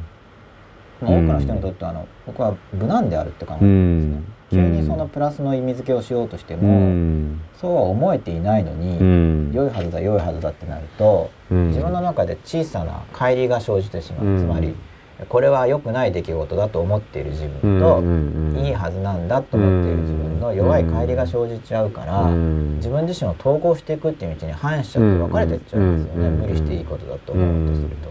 だから無理せずに良いことだと思える人にとってはあのもちろんそれでいいと思ううんですけど、ん。でもその感じていく体験していくってことをやっていると、あの無理しなくてうもん納得が生じていくんですよ、ただあの、生じていくってことようなことをあんまり言っちゃうとまたそれが暗示になっちゃうんでよくそうないんでですねだそれもやっぱりしつけししつけ的な認識の習慣みたいなのがあるんでしょうね。別に本当の自分じゃないことを身につけるのがそうですなんか良い仮面のかぶり良いそうそうだからだからやっぱそこがすごい染みついてんでしょうね。基本的にでもっていうかまあその教育をすごい根深く。やっぱそうなんでしょうね。ずっとですから。そうですよねその無意識側の自分っていうのが例えば普通は意識側の自分を本体って見なしてるし、うん。自分うん。自身というね、でその無意識側まあ、僕僕があと分かりやすく生徒さんとかに言う時にはその言葉が意識で行動が無意識だっていう言い方をするんですけど、うん。なんでそういう言い方をするかってやっぱりねうん。勉強しようと思ってるのにできないっていうのにうん。非常によく体験するんですよ勉強をしようとするうんと。試験勉強しなきゃって一応思ってるんですよ。うん。決して思ってないわけじゃなくて思ってるんですけどしないんですよ。うんでみんなそれはもうリアルな問題として、うん。何なんだこれはってういうのがあるんですけど、んだから基本的には行動側が無意識で、うん。言葉側が意識なんで、うんうんでも簡単に言えば意識的には勉強しようと思ってるけど、うん。無意識側をやりたくないんですよ、うんつまり自分が分かれちゃったわけですよ、うんうんうん勉強したいって言ってる自分とうん嫌だって言ってる自分、で分かれちゃうといろいろ不自由不自由なんですよ、うん。それ無理して統合しようとするんじゃなくて、うん。その自然に一体化しようとする道を歩まないと、うん。統合しようと思ってまた押し付けたら、うん。その自分として認めたくない自分ということでうん。また分かれちゃいますから、うん。勉強したいと思わなきゃいけないみたいなものが働いて意識的に勉強したいっていうそうですね。でその考え方は、まあ本当応急措置として使う時はあるんですけど、うん。本当応急措置で、まあ、うん目安としては、まあ、できれば数日以内ぐらいのスパンで応応急措置だから、まあ、なんとか数ヶ月とかって思ってるんですけどそれを数年、うん。十数年数十年ってやってる人が多いのが現状ですよね、うん。そしたらやっぱり自分をそれは見失うことにもなるだろうし、自分で自分も分かんなくなっちゃうだろうし、ずーっと押さえつけてた。そうですよね。もうお行儀とか禁止ですね。うんなんかしつけそういう言葉とかね。しつけっていうものも結局似て非なるものにきっとなっちゃってるまあそうですね。人本当の意味の人格形成にはなってないですからね。そういう意味ではね。やはり仮面という。この時はよくしといてこの時はじゃあ別にやんなくていいみたいな話になってますからね。ほとんどはね。まあね。なんででもやっぱそうですね。ちっちゃい頃のそのしつけ教育みたいなもう間違った形は恐ろしいですね。やっぱ思考の習慣になりますもんねそれがね。なりますね。僕もだからまあ親の影響がとにかく大きくて、うん。まあ、いい影響も悪い影響もあっていい影響はそんなにいじらなくていいわけなんですけど、うん。その悪い影響を対処していかなくちゃいけないから。まあだからこう話していくと悪い影響ばっかりの話になるんですけど、うん。それ対処対処対象だからで、うん。いい影響ももちろんいろいろ受けてるんですけうど、ん。その悪い影響は乗り越えていって、うん。まあ、人間どこかなんてされてるもので、うん。結局いろいろ振り返ると僕の父は、まあ、小さい小さい会社を経営してたわけですけれども、人間道具勘でなければいけないと多分思想的な立場はそっちだったはず、うん。言動を思い返すうん経営者だから、うん。道具としてうん。上手に使える方が優れているという、うん。思想的立場がそうなんですよ。経営者たるもの経営に感情を入れてはならぬみたいな？いやいや感情は入れようって立場だったと思いますけど、感情ってその感情を実現するための良き道具でなければいけないあーあだから従業員を、はいの個の幸せを願うようなそういう感情は入れてはならんみたいな。要するに多分こ会会社を正当化が起きていて結局それが なるほ本従業員の幸せなのである。ああそっかそっかそっか。その発想にはなるのか。でも多分あんまり深く考え深く全然考えてないんですよ、うん。結局。だから思想的立場がそうだなっていうのは僕は観察して思うだけで、うん。本人は思想的なんていう単語も使ってないだろうし、うん。あんまり考えてないと思います、もちろん本人なりには考えてると思うんですけど、うん多分そんなに考えてない気がし,、うん。ますただその道具観っていうのは本当も広くルフしているんで、うん。あれ嘘なの？お父さん割と勉強家だったんでしたっ元。けもあ元？元。元ってどういうことですか？みんなが元勉強家みたいに評価してたんで 昔はたくさん本読んでたよねみたいに周りの人が評価してたんで、うん。まあ、多分どっかでやっぱ実践が大事って思ったんじゃないですかね。ああうんね僕はもう実践大事だけど、うん。僕自身読みながらやればいいんじゃないみたいな、うん。もちろん同時ある程度時期は交互でもいいんですけど、うん。だから、まあ、独立前とかに一生懸命本読んで勉強して、うん。独立した後はまあ収入も、まあ、独立して収入がボンと増えるわけですよね、で多分まあ慢心したか何かしたかでうん。あまり勉強しなくなったんじゃないかなとうん。思ってるんですけど、なるほど。うん。まあ、だからこういう方はあれなんですけどそうすると結局第三者的な評価としては店長レベル止まりかみたいな。うん。その自もっとそのと大きなトレンドっていうのを支持してくれる上の人がいてその中で役割を果たすのはいいんですけど自分で舵取りするのはちょっと無理だったのかなみたいに、まあ、第三者的っていうか子供ですけど第三者的にはそう見えちゃう感じでまあでもなかなかその上司の恩恵っていうのは分かんないもんだよなみたいな。いろんな人が給料安すぎってやっぱ言うじゃないですか。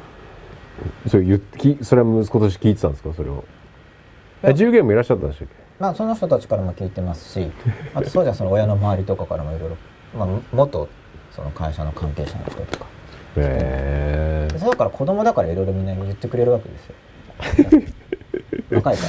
多分それがもうちょっと子供は子供でもああ。223とかだったらそんなにちゃんと聞いてるとは思ってなく言わないんだけど幼稚園生みたいな見た目じゃないですか。とか実際そうなんですけどそしたらなんか結構いろいろ言う、うん。っていうか僕がいても大人同士が話してたりすはいるわけで、僕はそういう非常にラッキーなあの状況にいたとは思うんですけど。でも逆にだから変になんか耳が曇っていうかいろいろ聞いちゃってうん。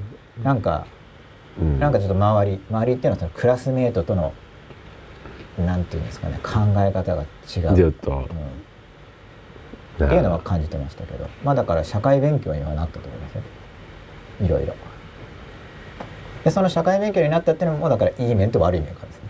結局、まあそうですよね。いろんなものにはいい面と悪い面があるんで、うん。悪い面があるからといってなんか腐ること、まあ、うん腐っちゃうんですけど、うん。腐ることなくっていうとだからまた誤解があるんで、うん。腐っちゃうんですけど腐った時には悪い面でまずしっかり落ち込むジェスチャーとかでよく感情を受け止めてその後でとはいえっていうの戻ってくるんですよ、うん。その後でですよ。だからそれを僕は省略して言っちゃうもんだから,、うん。ポジティブシンキングを書いてる人とかも僕は省略があるのかな。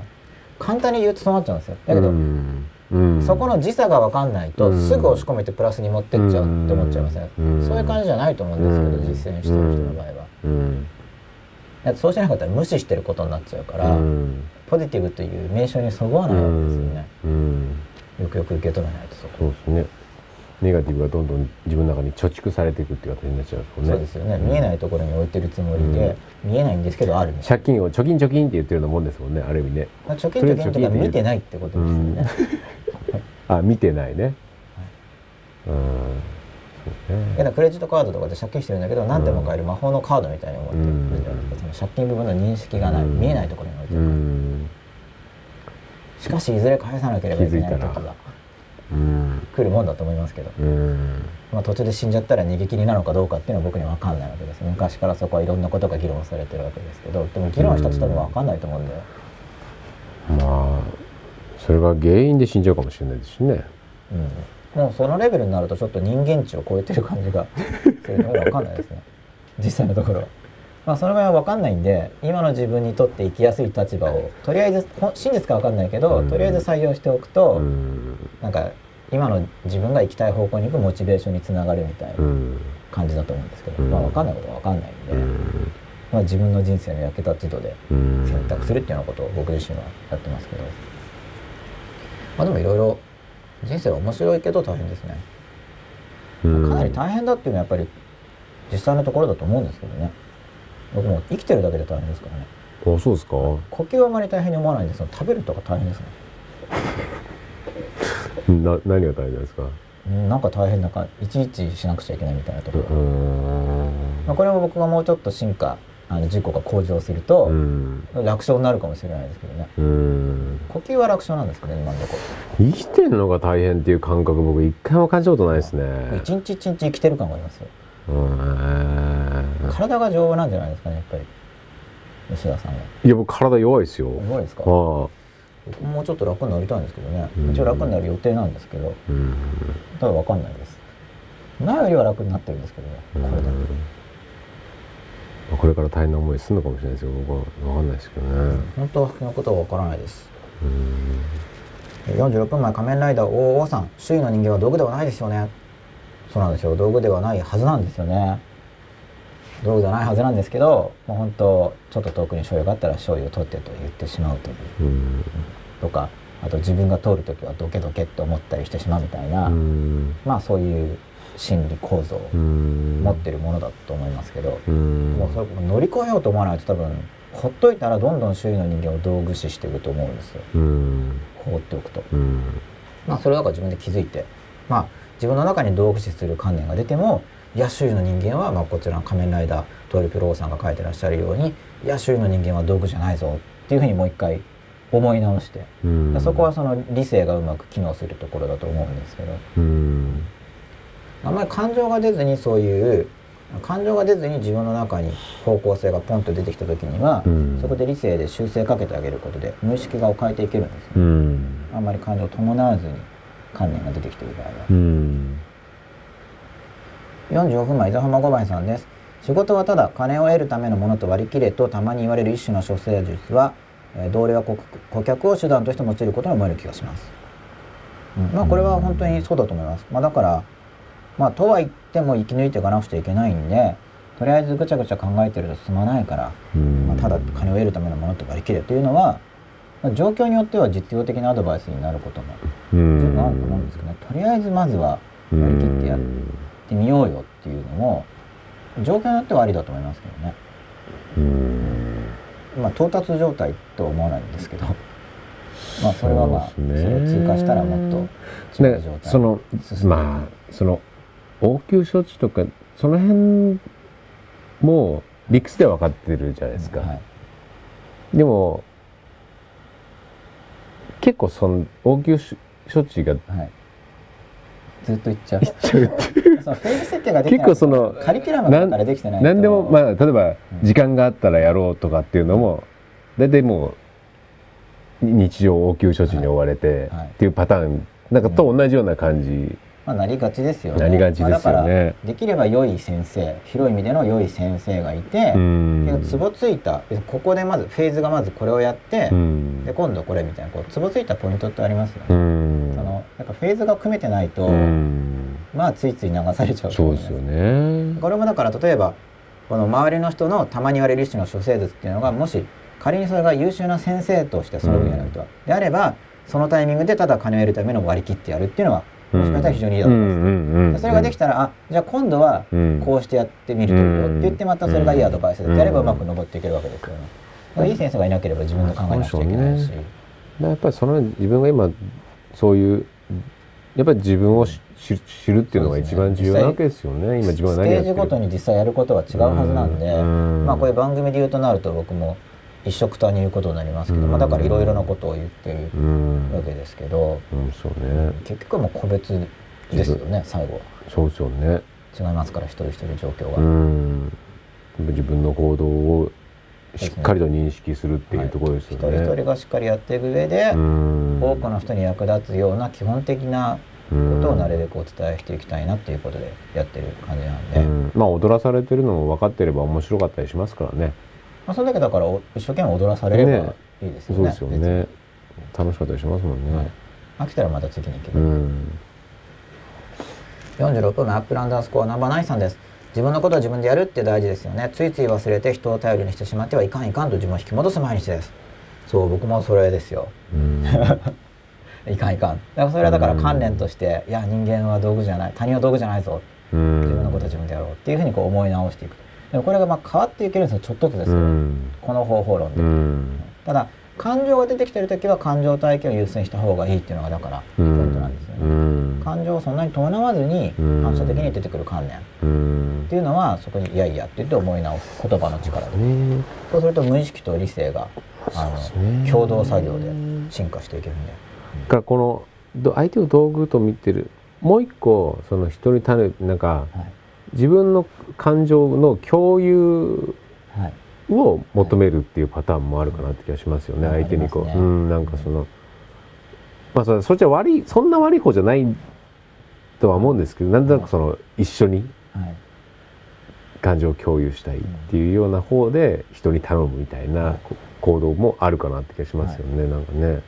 なんか事前に了解が得られてるというか、うん。そのまあ本当はですけどね、うん。本当は友人関係とか、うん。まあ別に上司部下もそうなのかもしれないんですけど、うん。本当は親しみのある人間関係っていうのは、うん。相手の感情っていうものを受け止めるものだと思うんですうよ。ん。ね感情を受け止めるっていうのもこれもなんかうん。非常に解釈がいろいろあって、うん。僕が言ってる受け止めるっていうのは感情表現を歓迎するって意味なんですよ。うん。その内容はあの別に感情的な時って人はひどいこととか言うんですよあの人のせいにしたりとか、うん。あのものすごいマイナスのこと言ったりするんですけど、まあ、それはそれであの感情的になってるんで、うん。言わせとけばいいんで、うん。その場合には実はこの言わせ言うってことは感情体験できてないんですよ。うんなんか理性的に言おうと思ってるんでそれで文句とか不平不満になっちゃってるんですよ。うん。だから不平不満がいけないよっていうのは、うん。不平不満を言っちゃうと感情体験ができないからなんですよね。うん。あそれは僕の解釈で。は、うん。言語化にいっちゃってるんでもう、うんだけどそれがまた似て非なる話になっちゃって、不平不満をやめて感情をしっかり体験しようねじゃなくて、不平不満をやめようねって抑圧に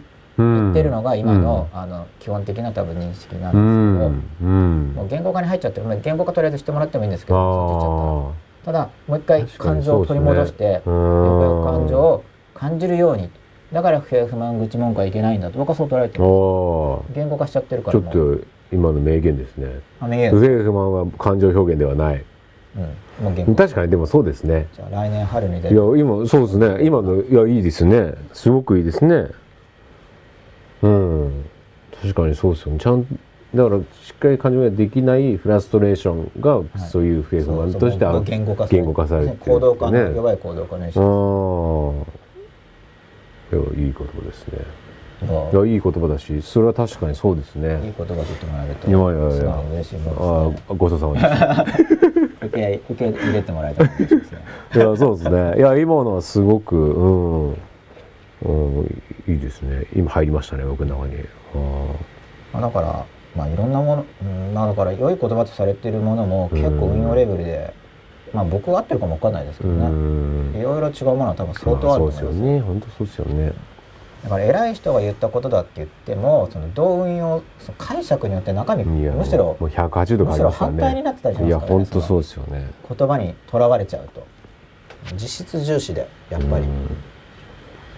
前々一号匂いさんです。あ終電終電ですよね。うんおいいですよいいですよいいですか？はいそれでそう赤ちゃんや幼子に見る誇り高さに感動を覚えます。これ感動大事ですね。うん。誇り高さ。うん。なんか高貴な感じを受けるんですよね。まあピュアな感じがするってよく言いますよね。うん。その邪心がないというか。そうですね。あとなんかでも意思を譲らない感じがするじゃないですか。まあしますね。うん。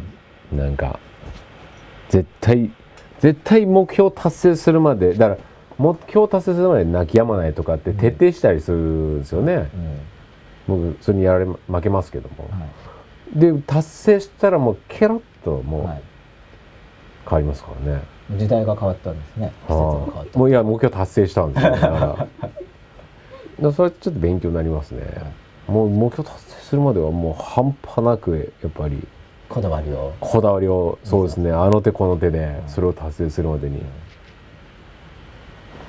パン1個手に入れるためにあの手この手を使ってきますよね、勉強になりますよね。勉強になりますね。あでもこれでやったら確かに手に入るな。目標は達成できるんだなっていう、うん、周りを動かす力ですね。大事ですよね。大事だと思いますねうん本当に。うん。まあそのあ言うことを聞けっていうのと自分の気持ちを一生懸命表現するっていやいうのはそうそうそっちなんですよね。違うんですよね。そっちそうなんですよね。そっちはもう周りを動かしてしまう。相手を自主的に動かしてしまう力があるっていうね。ん。自主的に強制的に動くじゃなくて。っていいいですからね。うん。だからそこなんですよね。うん。だからさっきの言うこと聞かなければやめればいいじゃんって言い方本当語弊があってうん。結局その言葉で整理したらそういう話になるんですけうど、ん。そのやりたくないならやめればいいじゃんっていきなり言うっていうことにはどっちにしてもならないはずなうので、んまあ、分類すればそういうことになっちゃいますけどうん。ねだから僕もそうですよって言いましたけうど、ん。じゃあなんか相手が意見が違うからじゃあやめればいいじゃんっていう意味じゃないですうんうんからね別に。うんうんうんうんその短絡的な話ではないってことですね聞いてね最終的にはだからやりたくないなら最終的にはねやめればいいじゃんって話ですけどうんその中にはその間にはいろいろあった上でだって向こうだとそのやめたいわけじゃないかもしれないし、うんまあ、でもその違いがあってだからそういう妥協っていうものがあるわけですよね、うん妥協点があるんだったら、うん。僕は妥協っていうのは相当プラスの意味で使ってるんですけうど、ん。結構妥協ってかなりマイナスなイイメージがあるんで、うん。もしかしたらもっといい単語があるかもしれないんですけど、うん。ものすごくプラスうのん。知恵があるという意味で使ってるんですけど、妥協っていうのは。うん。妥協がマイナスっていうふうに思われてる僕は残念なんですよねなる。ほどねそしたらいい妥協点を積極的に探そうとしなくなっちゃうじゃないですか。うんだってマイナスだと思ってるから。そうですねもうい良い妥協っていうのは良い妥協点っていうのはものすごい知恵があると僕は思っててうんすごいプラスだと思うんですけどね。まあ平和という概念で考えた時に妥協なくしてありえないですからねうん、妥協って言ってもだから両立っていうか、うんそうですよね。あここで行けばそうですよいけるっねていう、そうですよね。強烈にプラスだと思うんですけど。確かにそうですよね。せ妥協のこの「だ」の字ってどういう意味があるんですか？妥当とかのうん「だ」ですよだ。ね。いや僕多分ちょっと詳しくはっきり覚えてないですけど、うん。かなりとかうん。程度だと思うんです。ちょっとか緩和を引いた方がいいです。いい加減です。うん。この感じって。緩和辞典引けば出てくると思うん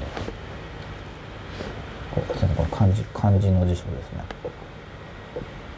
落ち着くとかもあって穏やかあとあうんちょっと僕もこの機会にもうちょっと調べてみますけあどどこに追いつく、ことが収まる、うんめちゃめちゃポジティブな言葉ですよね、まあ、これだけ見るとポジティブな感じしますね。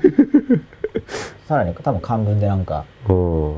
これが入ってるうん。いい説話っていうか教訓話とか多分あると思うんですけれども、うん。まあ、妥協って僕はかなりプラスな感じ、うん。てかお互いにだってだからお互いにああマイナスマイナスっていう妥協っていう感じじゃなくてそうですよね。そこだったらできますねみたいな。そうですよね。こうガシッと握手みたいなイメージ的うに、ん。それであればみたいな、そうですよね。そういうところを、まあ、ギリギリかもしれないけどお互いに調整していってだからそのマイナスとマイナスっていうよりは要はむしろ。協力し合いたいという意思があって、うん。であここだったらできるっていう喜びですよね。そうですよね。そういう意味での妥協ってなんか妥協っていうのは妥協みたいな感じですよね、ちょっと下がってる感じどっちも我慢どっちも我慢とかじゃなくてむしろだからプラとピカッっていうかそうであそれだったらいけますねみたいな。確かにそうですよね。そういうもんだ。そこを頑張って考えるっていうことだと思う。ん。でそれがまあどうしても調整つかなかったらうん。ただ残念なことなわけじゃないですか。うん。合わないからやめるっていう。うんまあだから結局はそういうまあどうしても合わなかったらややめればいいんじゃないって話にそれはなると思いますけどうんそれはあのそいろいろやったわけのこと。うん。まあ相手がやめたい場合には別にいいと思うんですまあそうですよそもそやめたくない場合合やっぱなんとかその妥協点を見出して、うん。お互いの妥協点をうん。妥協点を見出すっていうのは頭も使うし時間もエネルギーも使うから大変なんですけど、うん。それは関係を大事にしたいから妥協点を探るわけじゃないですか。そうですよねその妥協がすごく上手になるっていうのは、うん。周囲の関係性を良好に生きていく上で大事だと思うそうですよね。言うことを聞かせようっていうのは妥協しないってことですからね。うんうんうん。相相手が折れろっていうか。そうですよね。それこそ俺のもう完全な俺の言うことを聞いてですよ妥ね協点探すか自分でやるか、うん。まあ、他の人探すかと、うんその時ね。妥協って確かでにその自分でどんどんどんどんやってっちゃう人の方がまた協力者も増えるもんなんですよ、うん。まあそうなんですよね。妥協一緒にやりたい人と妥協点探すのはいいんですけど基本的になんか自分でやる側の人からしたら交渉してくる人って面倒くさいんでうん。そのめそうなんですよね。面倒くさいんでじゃあいいよって話になるわけじゃないですか、うん。まあそれはまだ関係結ぶ前の段階ですけど。いやそうなんですよね。だから、うん、妥協上手になってほしいなと思うんですけど、うん。ちょっと妥協っていう単語選択は不適切かもしれないです。いい意味でっていう、うん。でもどうも今の意味見ててもいい意味ですもんね。もしかしたら昔お互い歩み寄ってっていうね。あんまり語源知らずにうん。使っててちょっと知識確か不足いつからそうなんかだ妥協すんなって言われてますもんね。うん僕妥協しながらですけどね。歩み寄るなっていう話ですからねすごく上手に妥協した方がいいと思うんねですけど、どっちかって言ったら下手な妥協がいけないと思う。下手だからいけないと思うんですけど。妥協しなかったら多分やっていけないとい思うんですよ。や絶対やっていけないですよね。事実上。いや。多分妥協しなかったらレストランに行っても一品も頼めないですよいや頼めないですね。僕はもう、まあ、デニーズとか行ったら必ず妥協しながら頼んだんでうすからね、ん。でも別にそこで妥協してるからといってすごく悲しんでるわけじゃなくうて、ん。別に美味しく食べてるんですよ。うん。でも常に妥協ってあるじゃないですか、うん。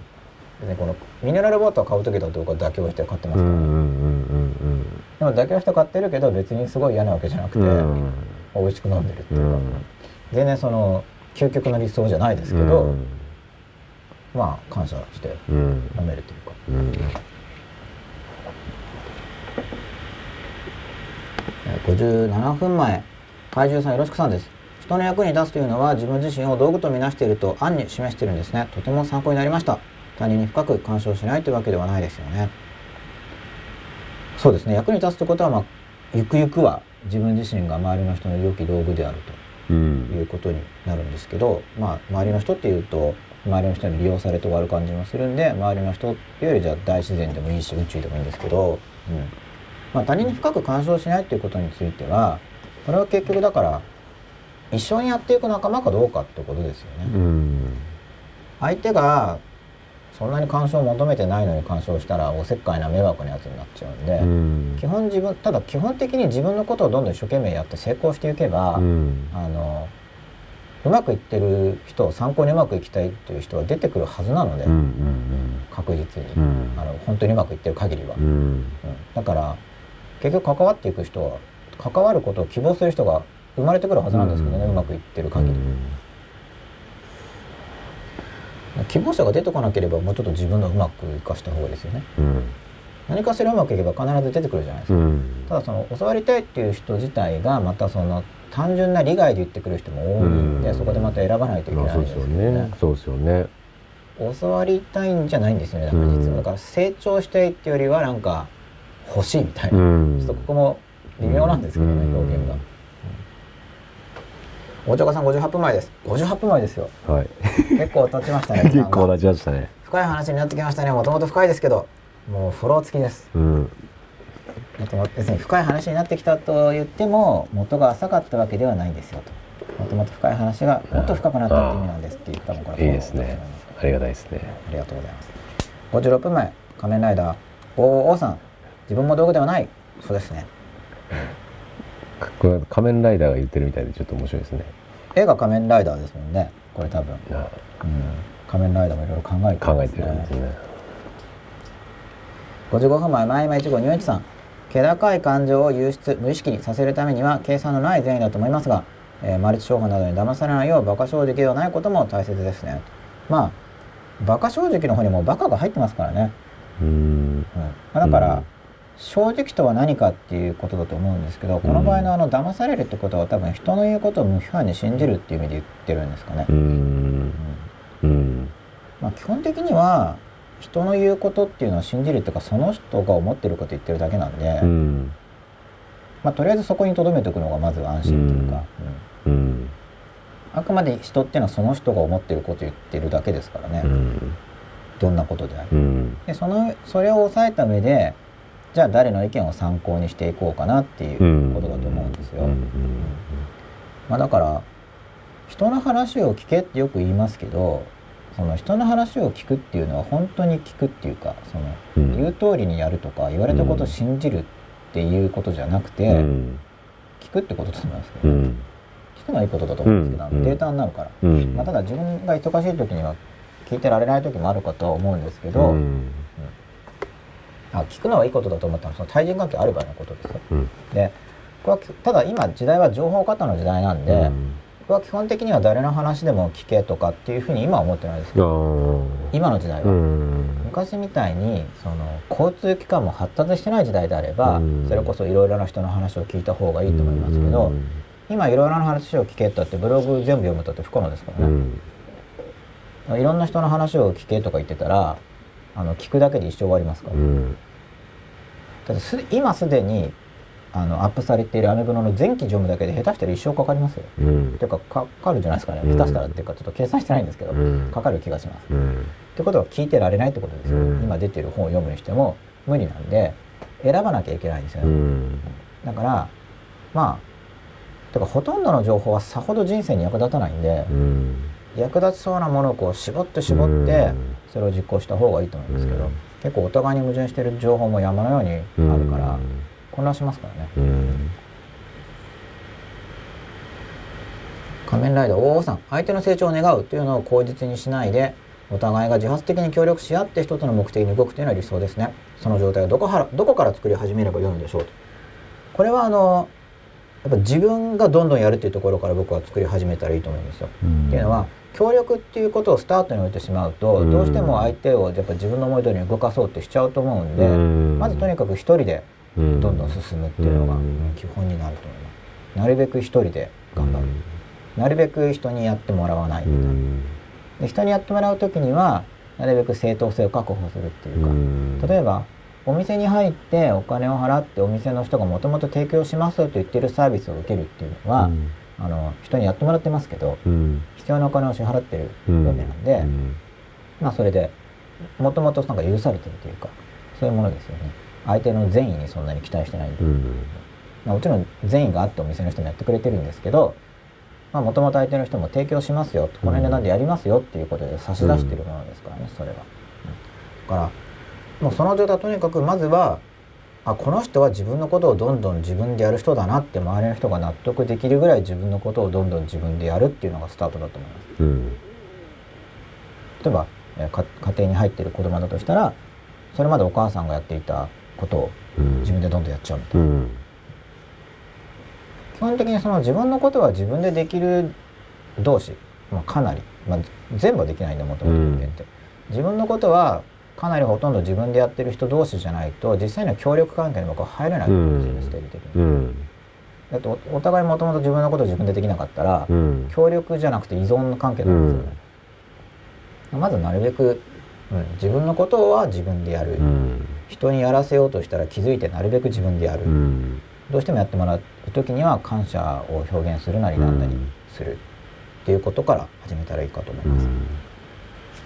56分前伊沢浜五倍さんです。資本主義が必ずしも人間疎外や人間を資本の自己増殖の道具とみなすわけではなくより多くの資本が包括的に弱者を救ったり労働や仕事に生きがいを人間が見出せたりする可能性も秘めていると思っています。ということです、まあ、僕もそうだと思うんですけど、まあ、結局そのシステムを運用する側の人、うん。特にその強者側に立っている人がどう考えてやるかっていうのにかなり依存してる感じがしうんますよね。だってもう、まあ、例えば資本主義とかその経済の場合には正当化されるのは安い方がおかしお客様にとっていいじゃないとかっていうのがあるんですよ。うん。まあ、農産物とかでもよく議論されてますけど、じゃあ外国産の安いものがドバッと入ってきて、うん。みんな安く買えていいですね。ワイワイってなるかっていうと、うん。まあでも売ってる側の人から見たら潰れるわけですからね。うん。じゃあ地域に小さいお店がたくさんあって何十年も営業していたと。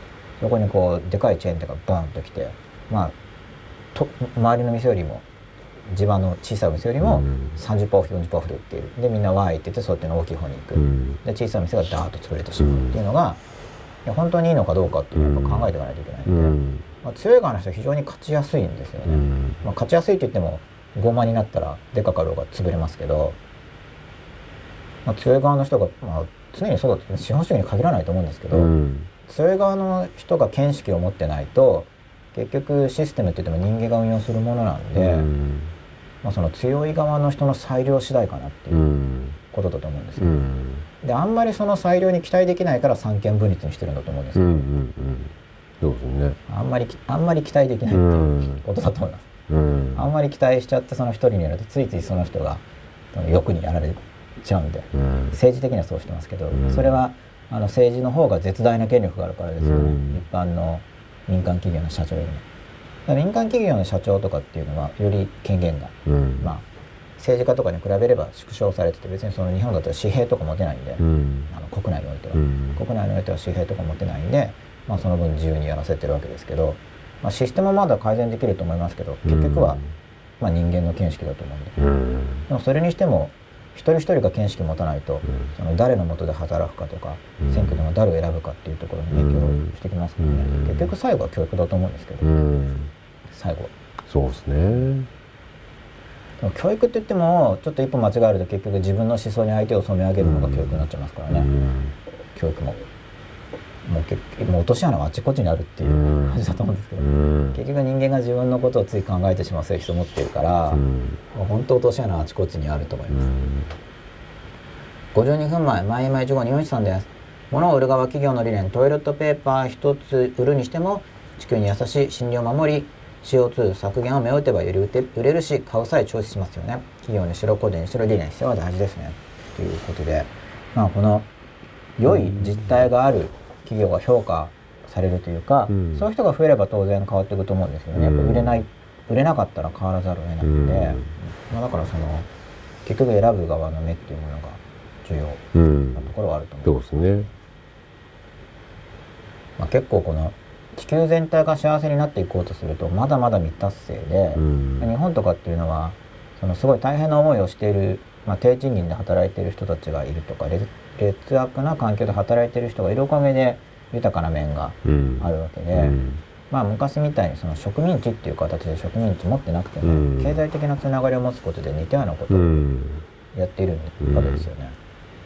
まあそれで得られている範囲っていう面があるんで、うん。まあ、まだまだ課題はあると思うんですけど、まあ、でもどっちにしても勉強しないと何が起きて、まあ、僕ももっともっと勉強しないといけないんですけど、とにかく勉強しないと何が起きているかすら分かんないですからね。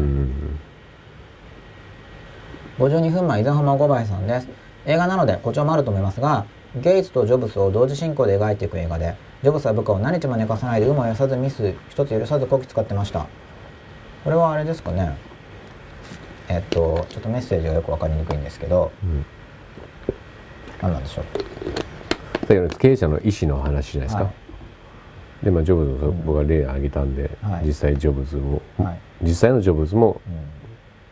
こういうふうに要するに社員を使ってたっていう話でしょうね。うん。まあ映画なのでと書いてあるんで結局よくわかんないっていう話だと思うんですけうど、ん。僕はちょっと実際のところは知らないんで。うん古希使うにしても結局この主観的なものなんでその一生懸命働いてるのか古希使われてるのかっていうのうん。は働いてる側の人の感情ですからうね、ん。同じ職場職場でも古希使われてるって思ってる人もいるだろうし、いやもう好きで一生懸命やってるんだって人もいるだろうし、うん。まあ、その割合だと思いますけど、うん。そのすごい大勢の人がこき使われてると思ってるのか、うん。まあ、大多数の人は一生懸命やる気を持ってやってるのかとかでうん。変わってくるかなと思います。51分前、怪獣さんよろしくさんです。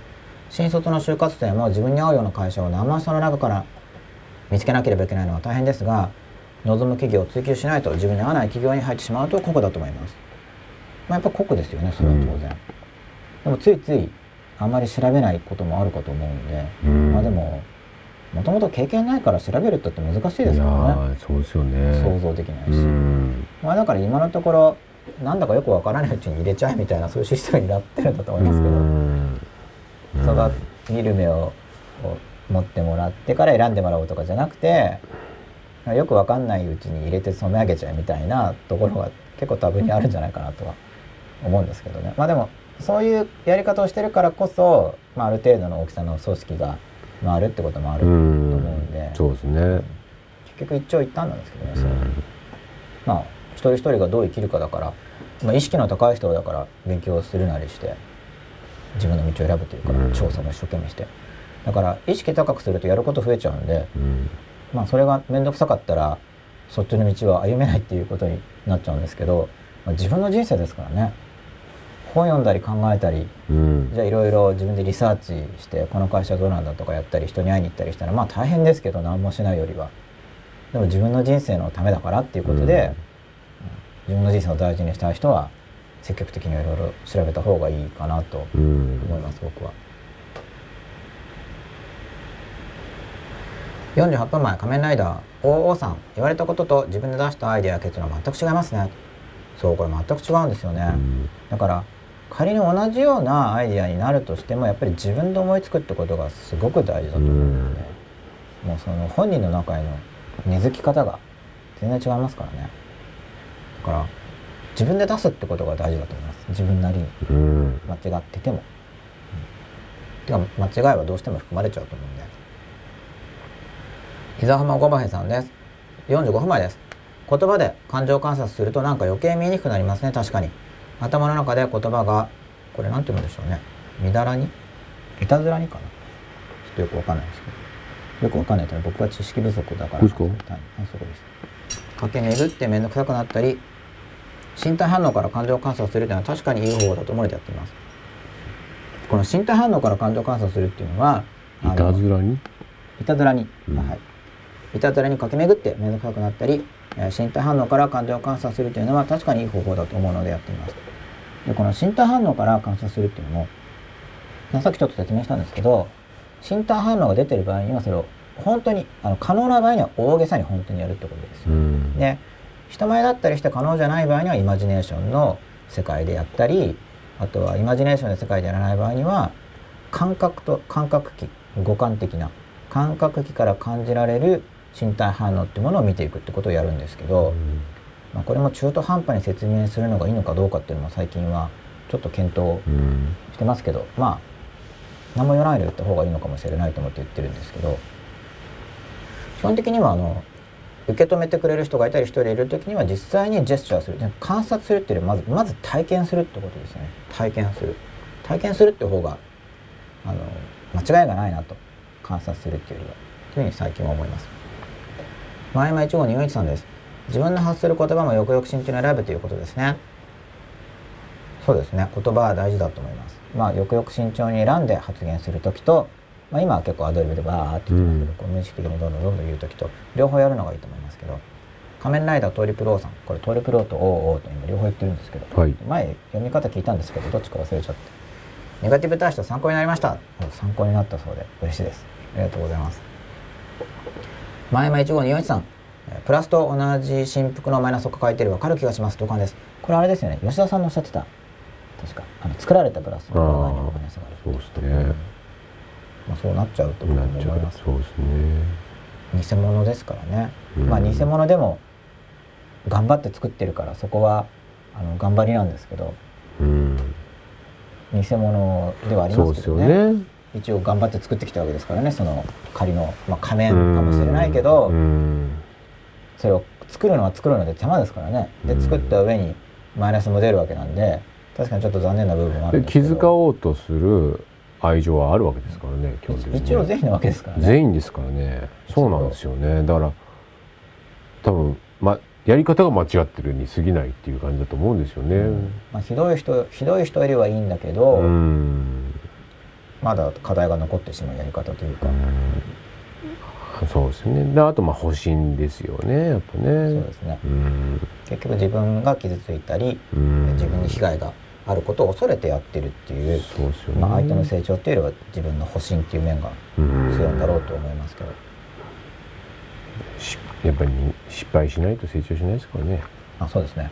でもその自分自他の成長にフォーカスするっていうのは非常に分かりやすいアプローチで本当にいいと思いうますけど、ん。自分が成長する周りの人もなるべくそのお互いの成長うん。から、まあ、成長って何だっていうのもまた考えなくちゃいけないんですけど、うんまあ、人格の向上でもいいんですけど、うん。まあ、人格の向上っていうのはでもなんかこう決まり決まりきった善悪に基づいて自己律するみたいに取られかねないんで、うん。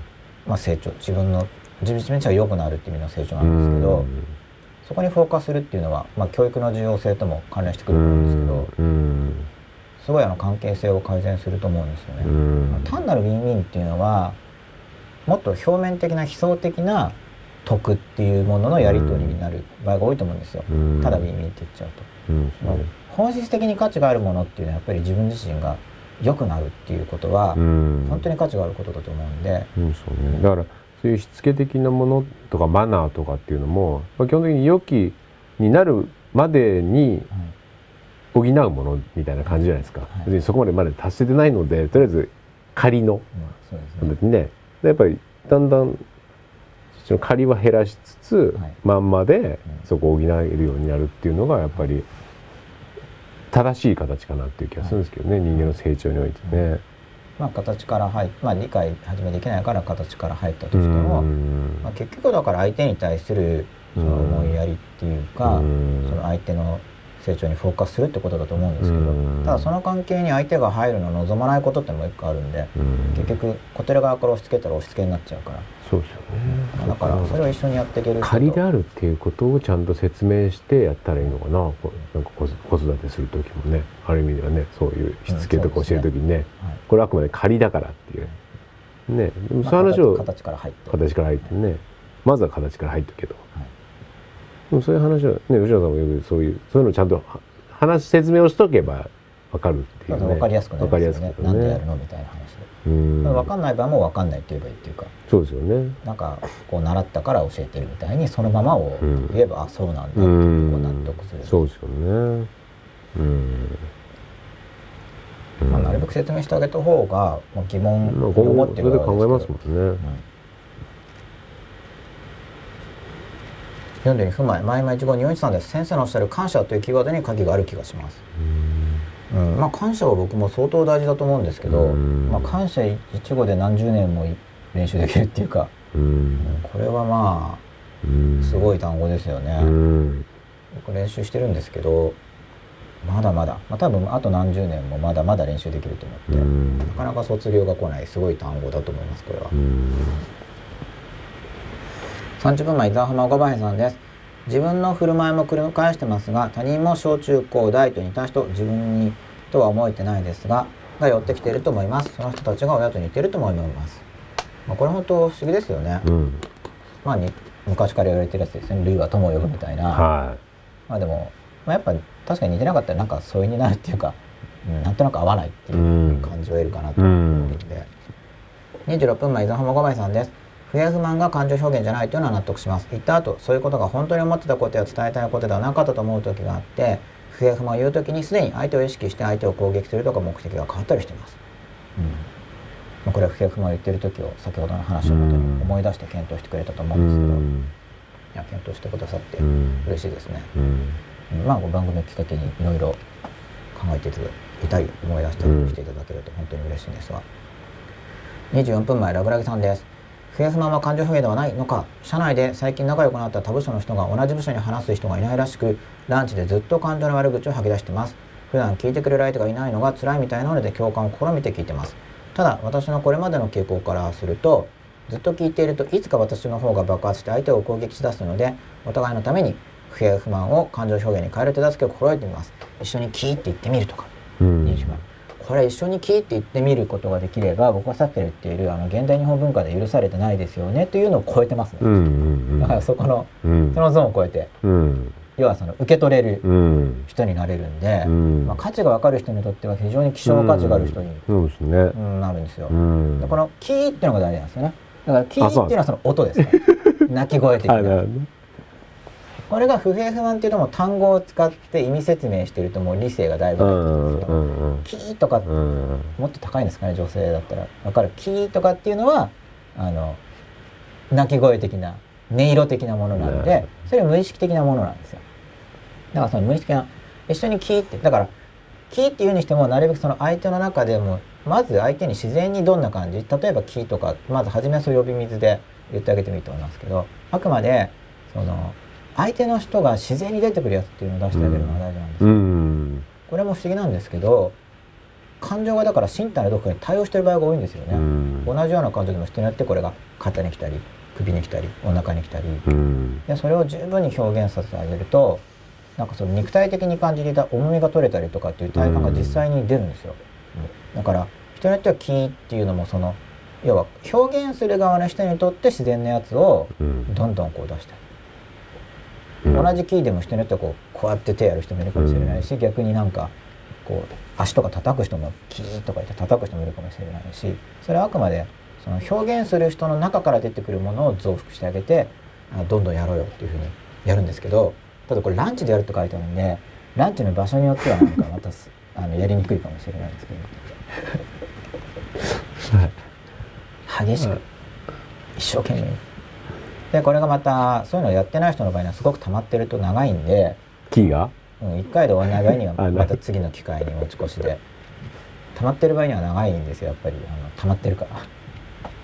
例えば10年間1回もやったことがないとかっていうのも十分ありますからね、今の文化的状況だと。そうですね。まあ、そしたらやっぱり10年分は1回のランチでは出し切らないと思うんで、例えばですけど。でもその出してあげるとあの聞く側も楽になるんですよ。うんあのうん。感情を受け止めるっていうとあの誤解されてしまうのは一緒に落ち込まなくちゃいけないということではないです。表出を受け止める場合には、うん。表現するのをうん。表現しても引かない。うん。表現しても嫌がらない。うん。表現することを奨励してくれる。表現することを褒めてくれる。つまり、うんそうやって表現するのはうん。良いことだ。どんどんやろうっていうふうに受け止めてくれるってことが大事なんでうん。一緒に落ち込む必要ないですね。うん。でもっとすごい初めの方の回で一緒に落ち込んで入っていくって話をしたこともあると思うんですけどそれは相手の人がもっとタブーに縛られていて、うん。表現しようよって言ってもとてもじゃないけどできない、そういう人もいっぱいいますよね、うん。そういう場合にやっぱ同じようにして入っておかないとうコミュんニケーションできうない、ん。だけど表現してくれるんであればもうそれはもう相手の状態も良くなってるんですけど、もうそれはもうどんどん表現しようねっていうことであの表現させてあげると、うんまあそのキーっていう側の人がそれまでその全然やったことがない人であればかなりの変化を体験することができると思いますけどただランチの場で人目がある場合にはやっぱりこれはあの誤解される可能性が高いのでなるべくその2人以外の人がいない場所でやることを強く勧めますけど、ね、非常に怪しく思われると思います。まあこれはそのうち僕は認められるっていうかい分かるようになるだろうなと思ってますけど。今そういうカフェとかができたりして。まあ一般的になるっていうかあちこちでやられるようまあカウンセリングとかもだんだん増えてるわけですけどもカウンセリングって普通言語でやってますよね、うん。でもそれはだからまあ僕は過渡段階だと思うんですけど。結局言語で、まあ、ついついその理性化してしまう分析とか入れてしまうっていうことなんだと思ってるんですけでど、もカラオケとかって割とそういうの代替の役割はしてる部分あるんでしょうね。そうです。なんかなんとかね歌詞があって、うん。でそれはやっぱりみんな言葉を捨てきれないからね。うんやっぱり歌詞があるんだと思いますけど、やっぱり歌詞なく「うわー」とか「うおー」とか言ってる人もいますけど、うん。あれだから疑似的に出してるんだと思いますよ、うん。そのまま表現できないんで、うん。映画館とかも僕はそういう役割があると思ってます。映画館って暗いから、うん。例えば映画を見に行って映画の中でいろんな感情が描かれてますよね、うん。でその感情を自分で強く体験して、うん。あれ暗いから、うん。多分僕見てないですけど周りの人を見てたらやっぱり失礼っていうか多分やっぱりみんな普段よりももっと泣いたりとか、うん。え悔しい時はやっぱりちょっとジェスチャーとか、うん。表情とかうん。出しやすいと思うんですよね、うん。暗いから。うん。だから映画とかは多分文化的に抑圧されてるからこそそのどっかで感情を表現するといううん。ニーズがあってしかもそれを自分自身の体験でやるよりもあのスクリーンの中のに感情移入する方が単に文化的に許されてるっていう側面がすごく大きいと思います、そこで少し自分自身の感情表出ができると思うので映画館で手に汗握る体験したりとか悲しいやつ見て要するにあの映画に出てる人人の悲しみを感じて感じ悲しんでるっていうのはなんか感受性豊かな人みたいな、プラスの解釈をされる面があるのでよりやりやすいんだと思うんですよ、かつ暗いから。うん。なんかちょっとゆる文化的に今のところね許されてるし感情を表しても許される状態状況ですもんね。なんかそねの自分のことでブワーって泣いてたら重たい女って言われるかもしれなくてうん。も映画館で泣いてってその後泣き止んでくれればあんまそうなんないみたいなうとんころはありますよね。そうですね。うん。まあそれはだからなんとなくみんなが生き抜くために、まあ、そういうものを準備してるんだと思うんですけど、うん。まあでもそれを感情を受け止めてあげられるようになれば周りの人、まあ映画館とかだからそうやっぱりその人目につかないところを作ってるわけですよね。うん。感情を体験して表現できるために真っ暗で隔離された場所を準備するっていうのをやってるんだと思うんですけどこれラグラギさんがこのキーっていうのをやられてたら相当関係良くなると思うんでただそのそれそれを見てる周りの人との関係を悪化しないためにその体験するのがあまりないとことで。三回目。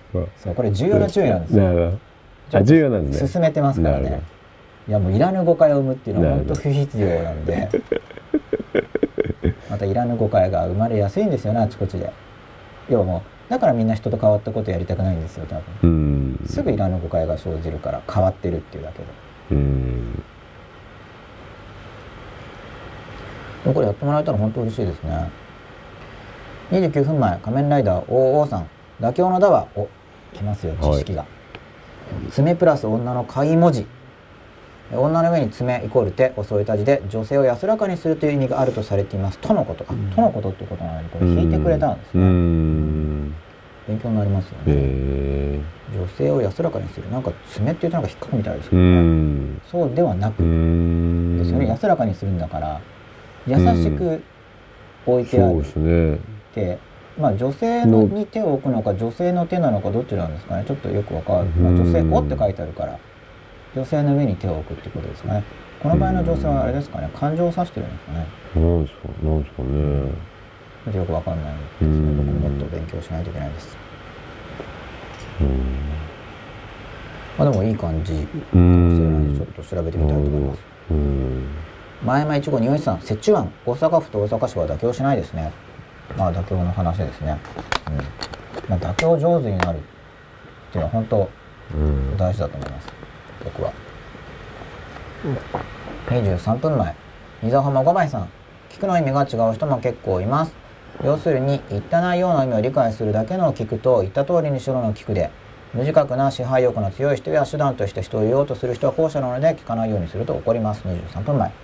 まあそうですよね。言うこと聞かせたいわけなんで言うこと聞かなかったら怒るんですけどまあそのタイプの人はあの関わるのがやっぱ難しいと思うんで、うん。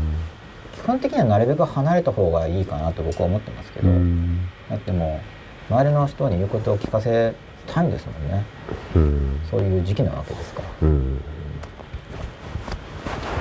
まあそれじゃうまくいかないと思うんですけど、まあ、ただ当然言うことを聞くような人を周りに集めればなんとかなります。けど、うん。まあそれはそれでその人がまた努力してるんですけどね。言うことを聞かせたい側の人は、うん。うん。まあ僕はあんまりそういう関係に入りたくないから僕自身は。言うことを聞く人もだから自分で納得してこの人の言うことは聞いてみたいっていううん。今の自分のニーズと合致して自分が先生として選んで今聞いてみたいっていう時期に聞くのはいいと思うんですけどそれだってやっぱりなんか違うなって思ったら離れるわけだし、うん。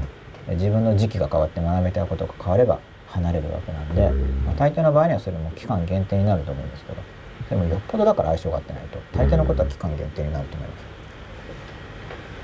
前々一号によしさん昔あった宗教団体のコピキャッチコピーではないですが自ら進んで明かりを灯せですね、うん。これは何ですかね。自分でどんどんやろうっていうことですかね、うん。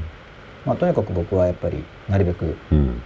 自分のことは自分でやるっていうのはすごく大事だと思うんででだからこれは注意して考えてるとついつい人にやらせようとしてしまう。うん。ついつい他人を道具として見てしまうっていうのはもうこれ結構すぐ観察できると思うんですうよ、ん。自分自身の中にうも、ん。周りの人の中にも。結構根強く入ってると思うんで僕も自分の中にしょっちゅう見出してますから、うん。これは。うわまたやってるみたいな感じで。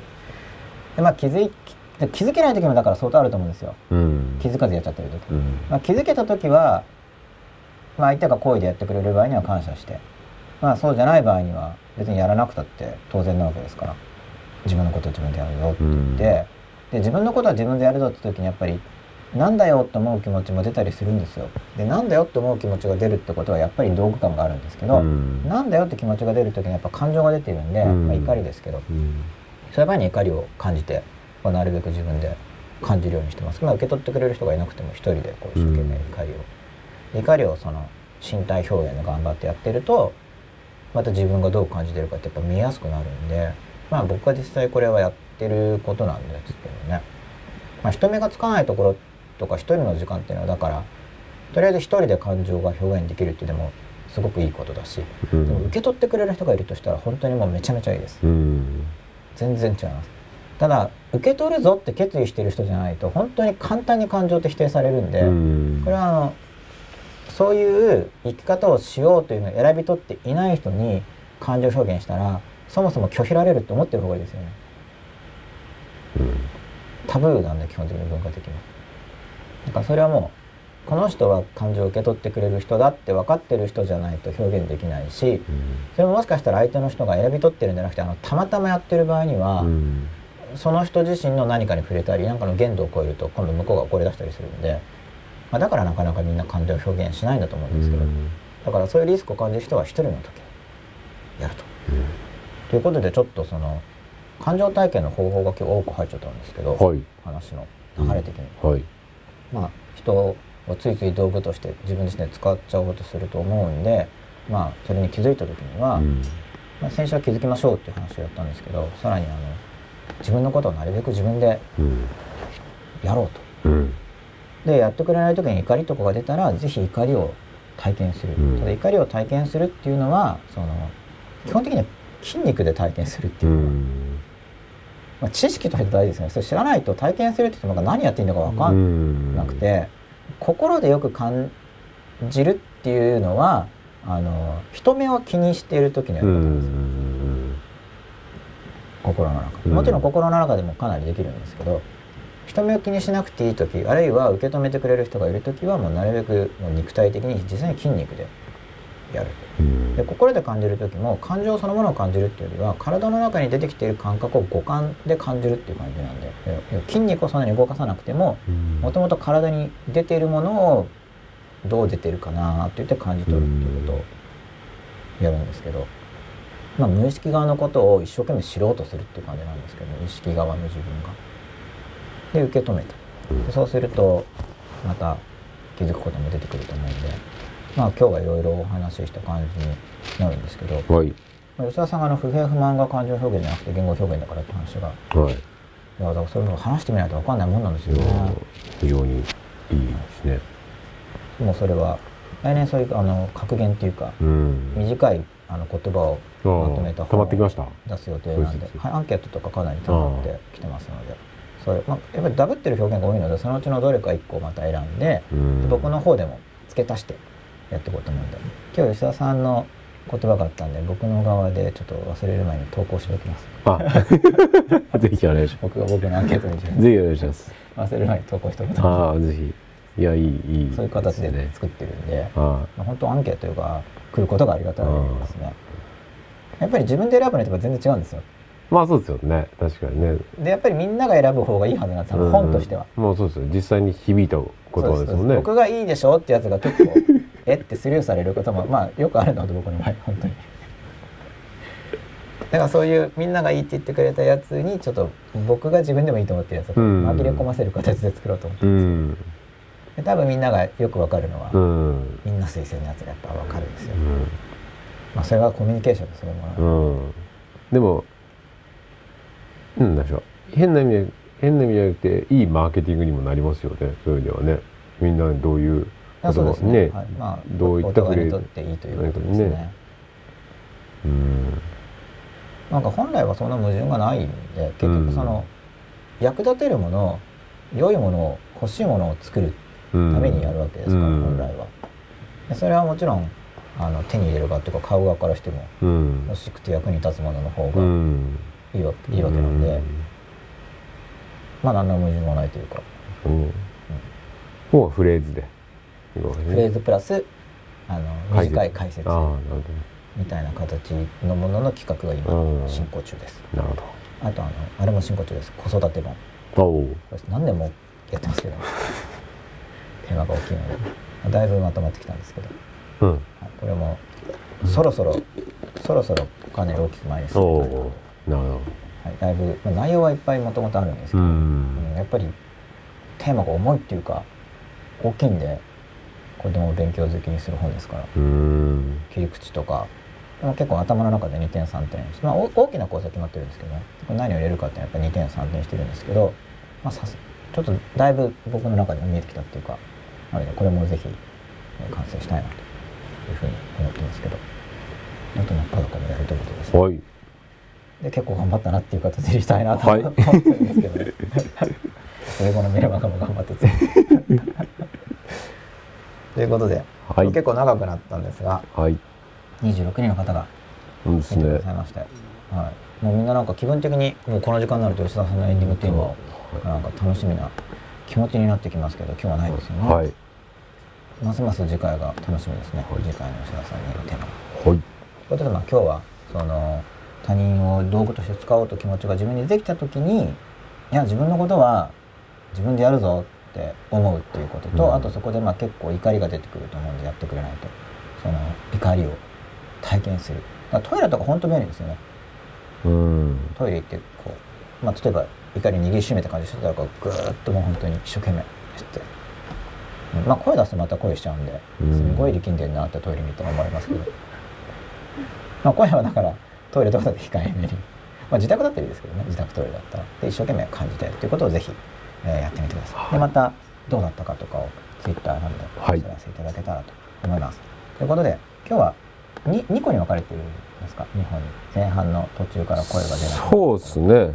一応そんな感じになってるようですね。はい、じゃあ第75話はその1とその2があるっていうことで、はい。あ読み方が来ました。大津さんです。あ。覚えておかないといけないですね仮面ライダー大津さん。トリプル O え？トリプルトリプル O O でもでも OO でもなく。オーズ。でした。大津でした。3つで大津さんでした。仮面ライダー大津さんありがとうございました。ありがとうございましではえっと第75 5回でした。5回来週もまた午後10時くらいからたそうですね。お送りする予定ですのではい。またぜひ見てください。はい。皆さんありがとうございました。ありがとうございました。おやすみなさい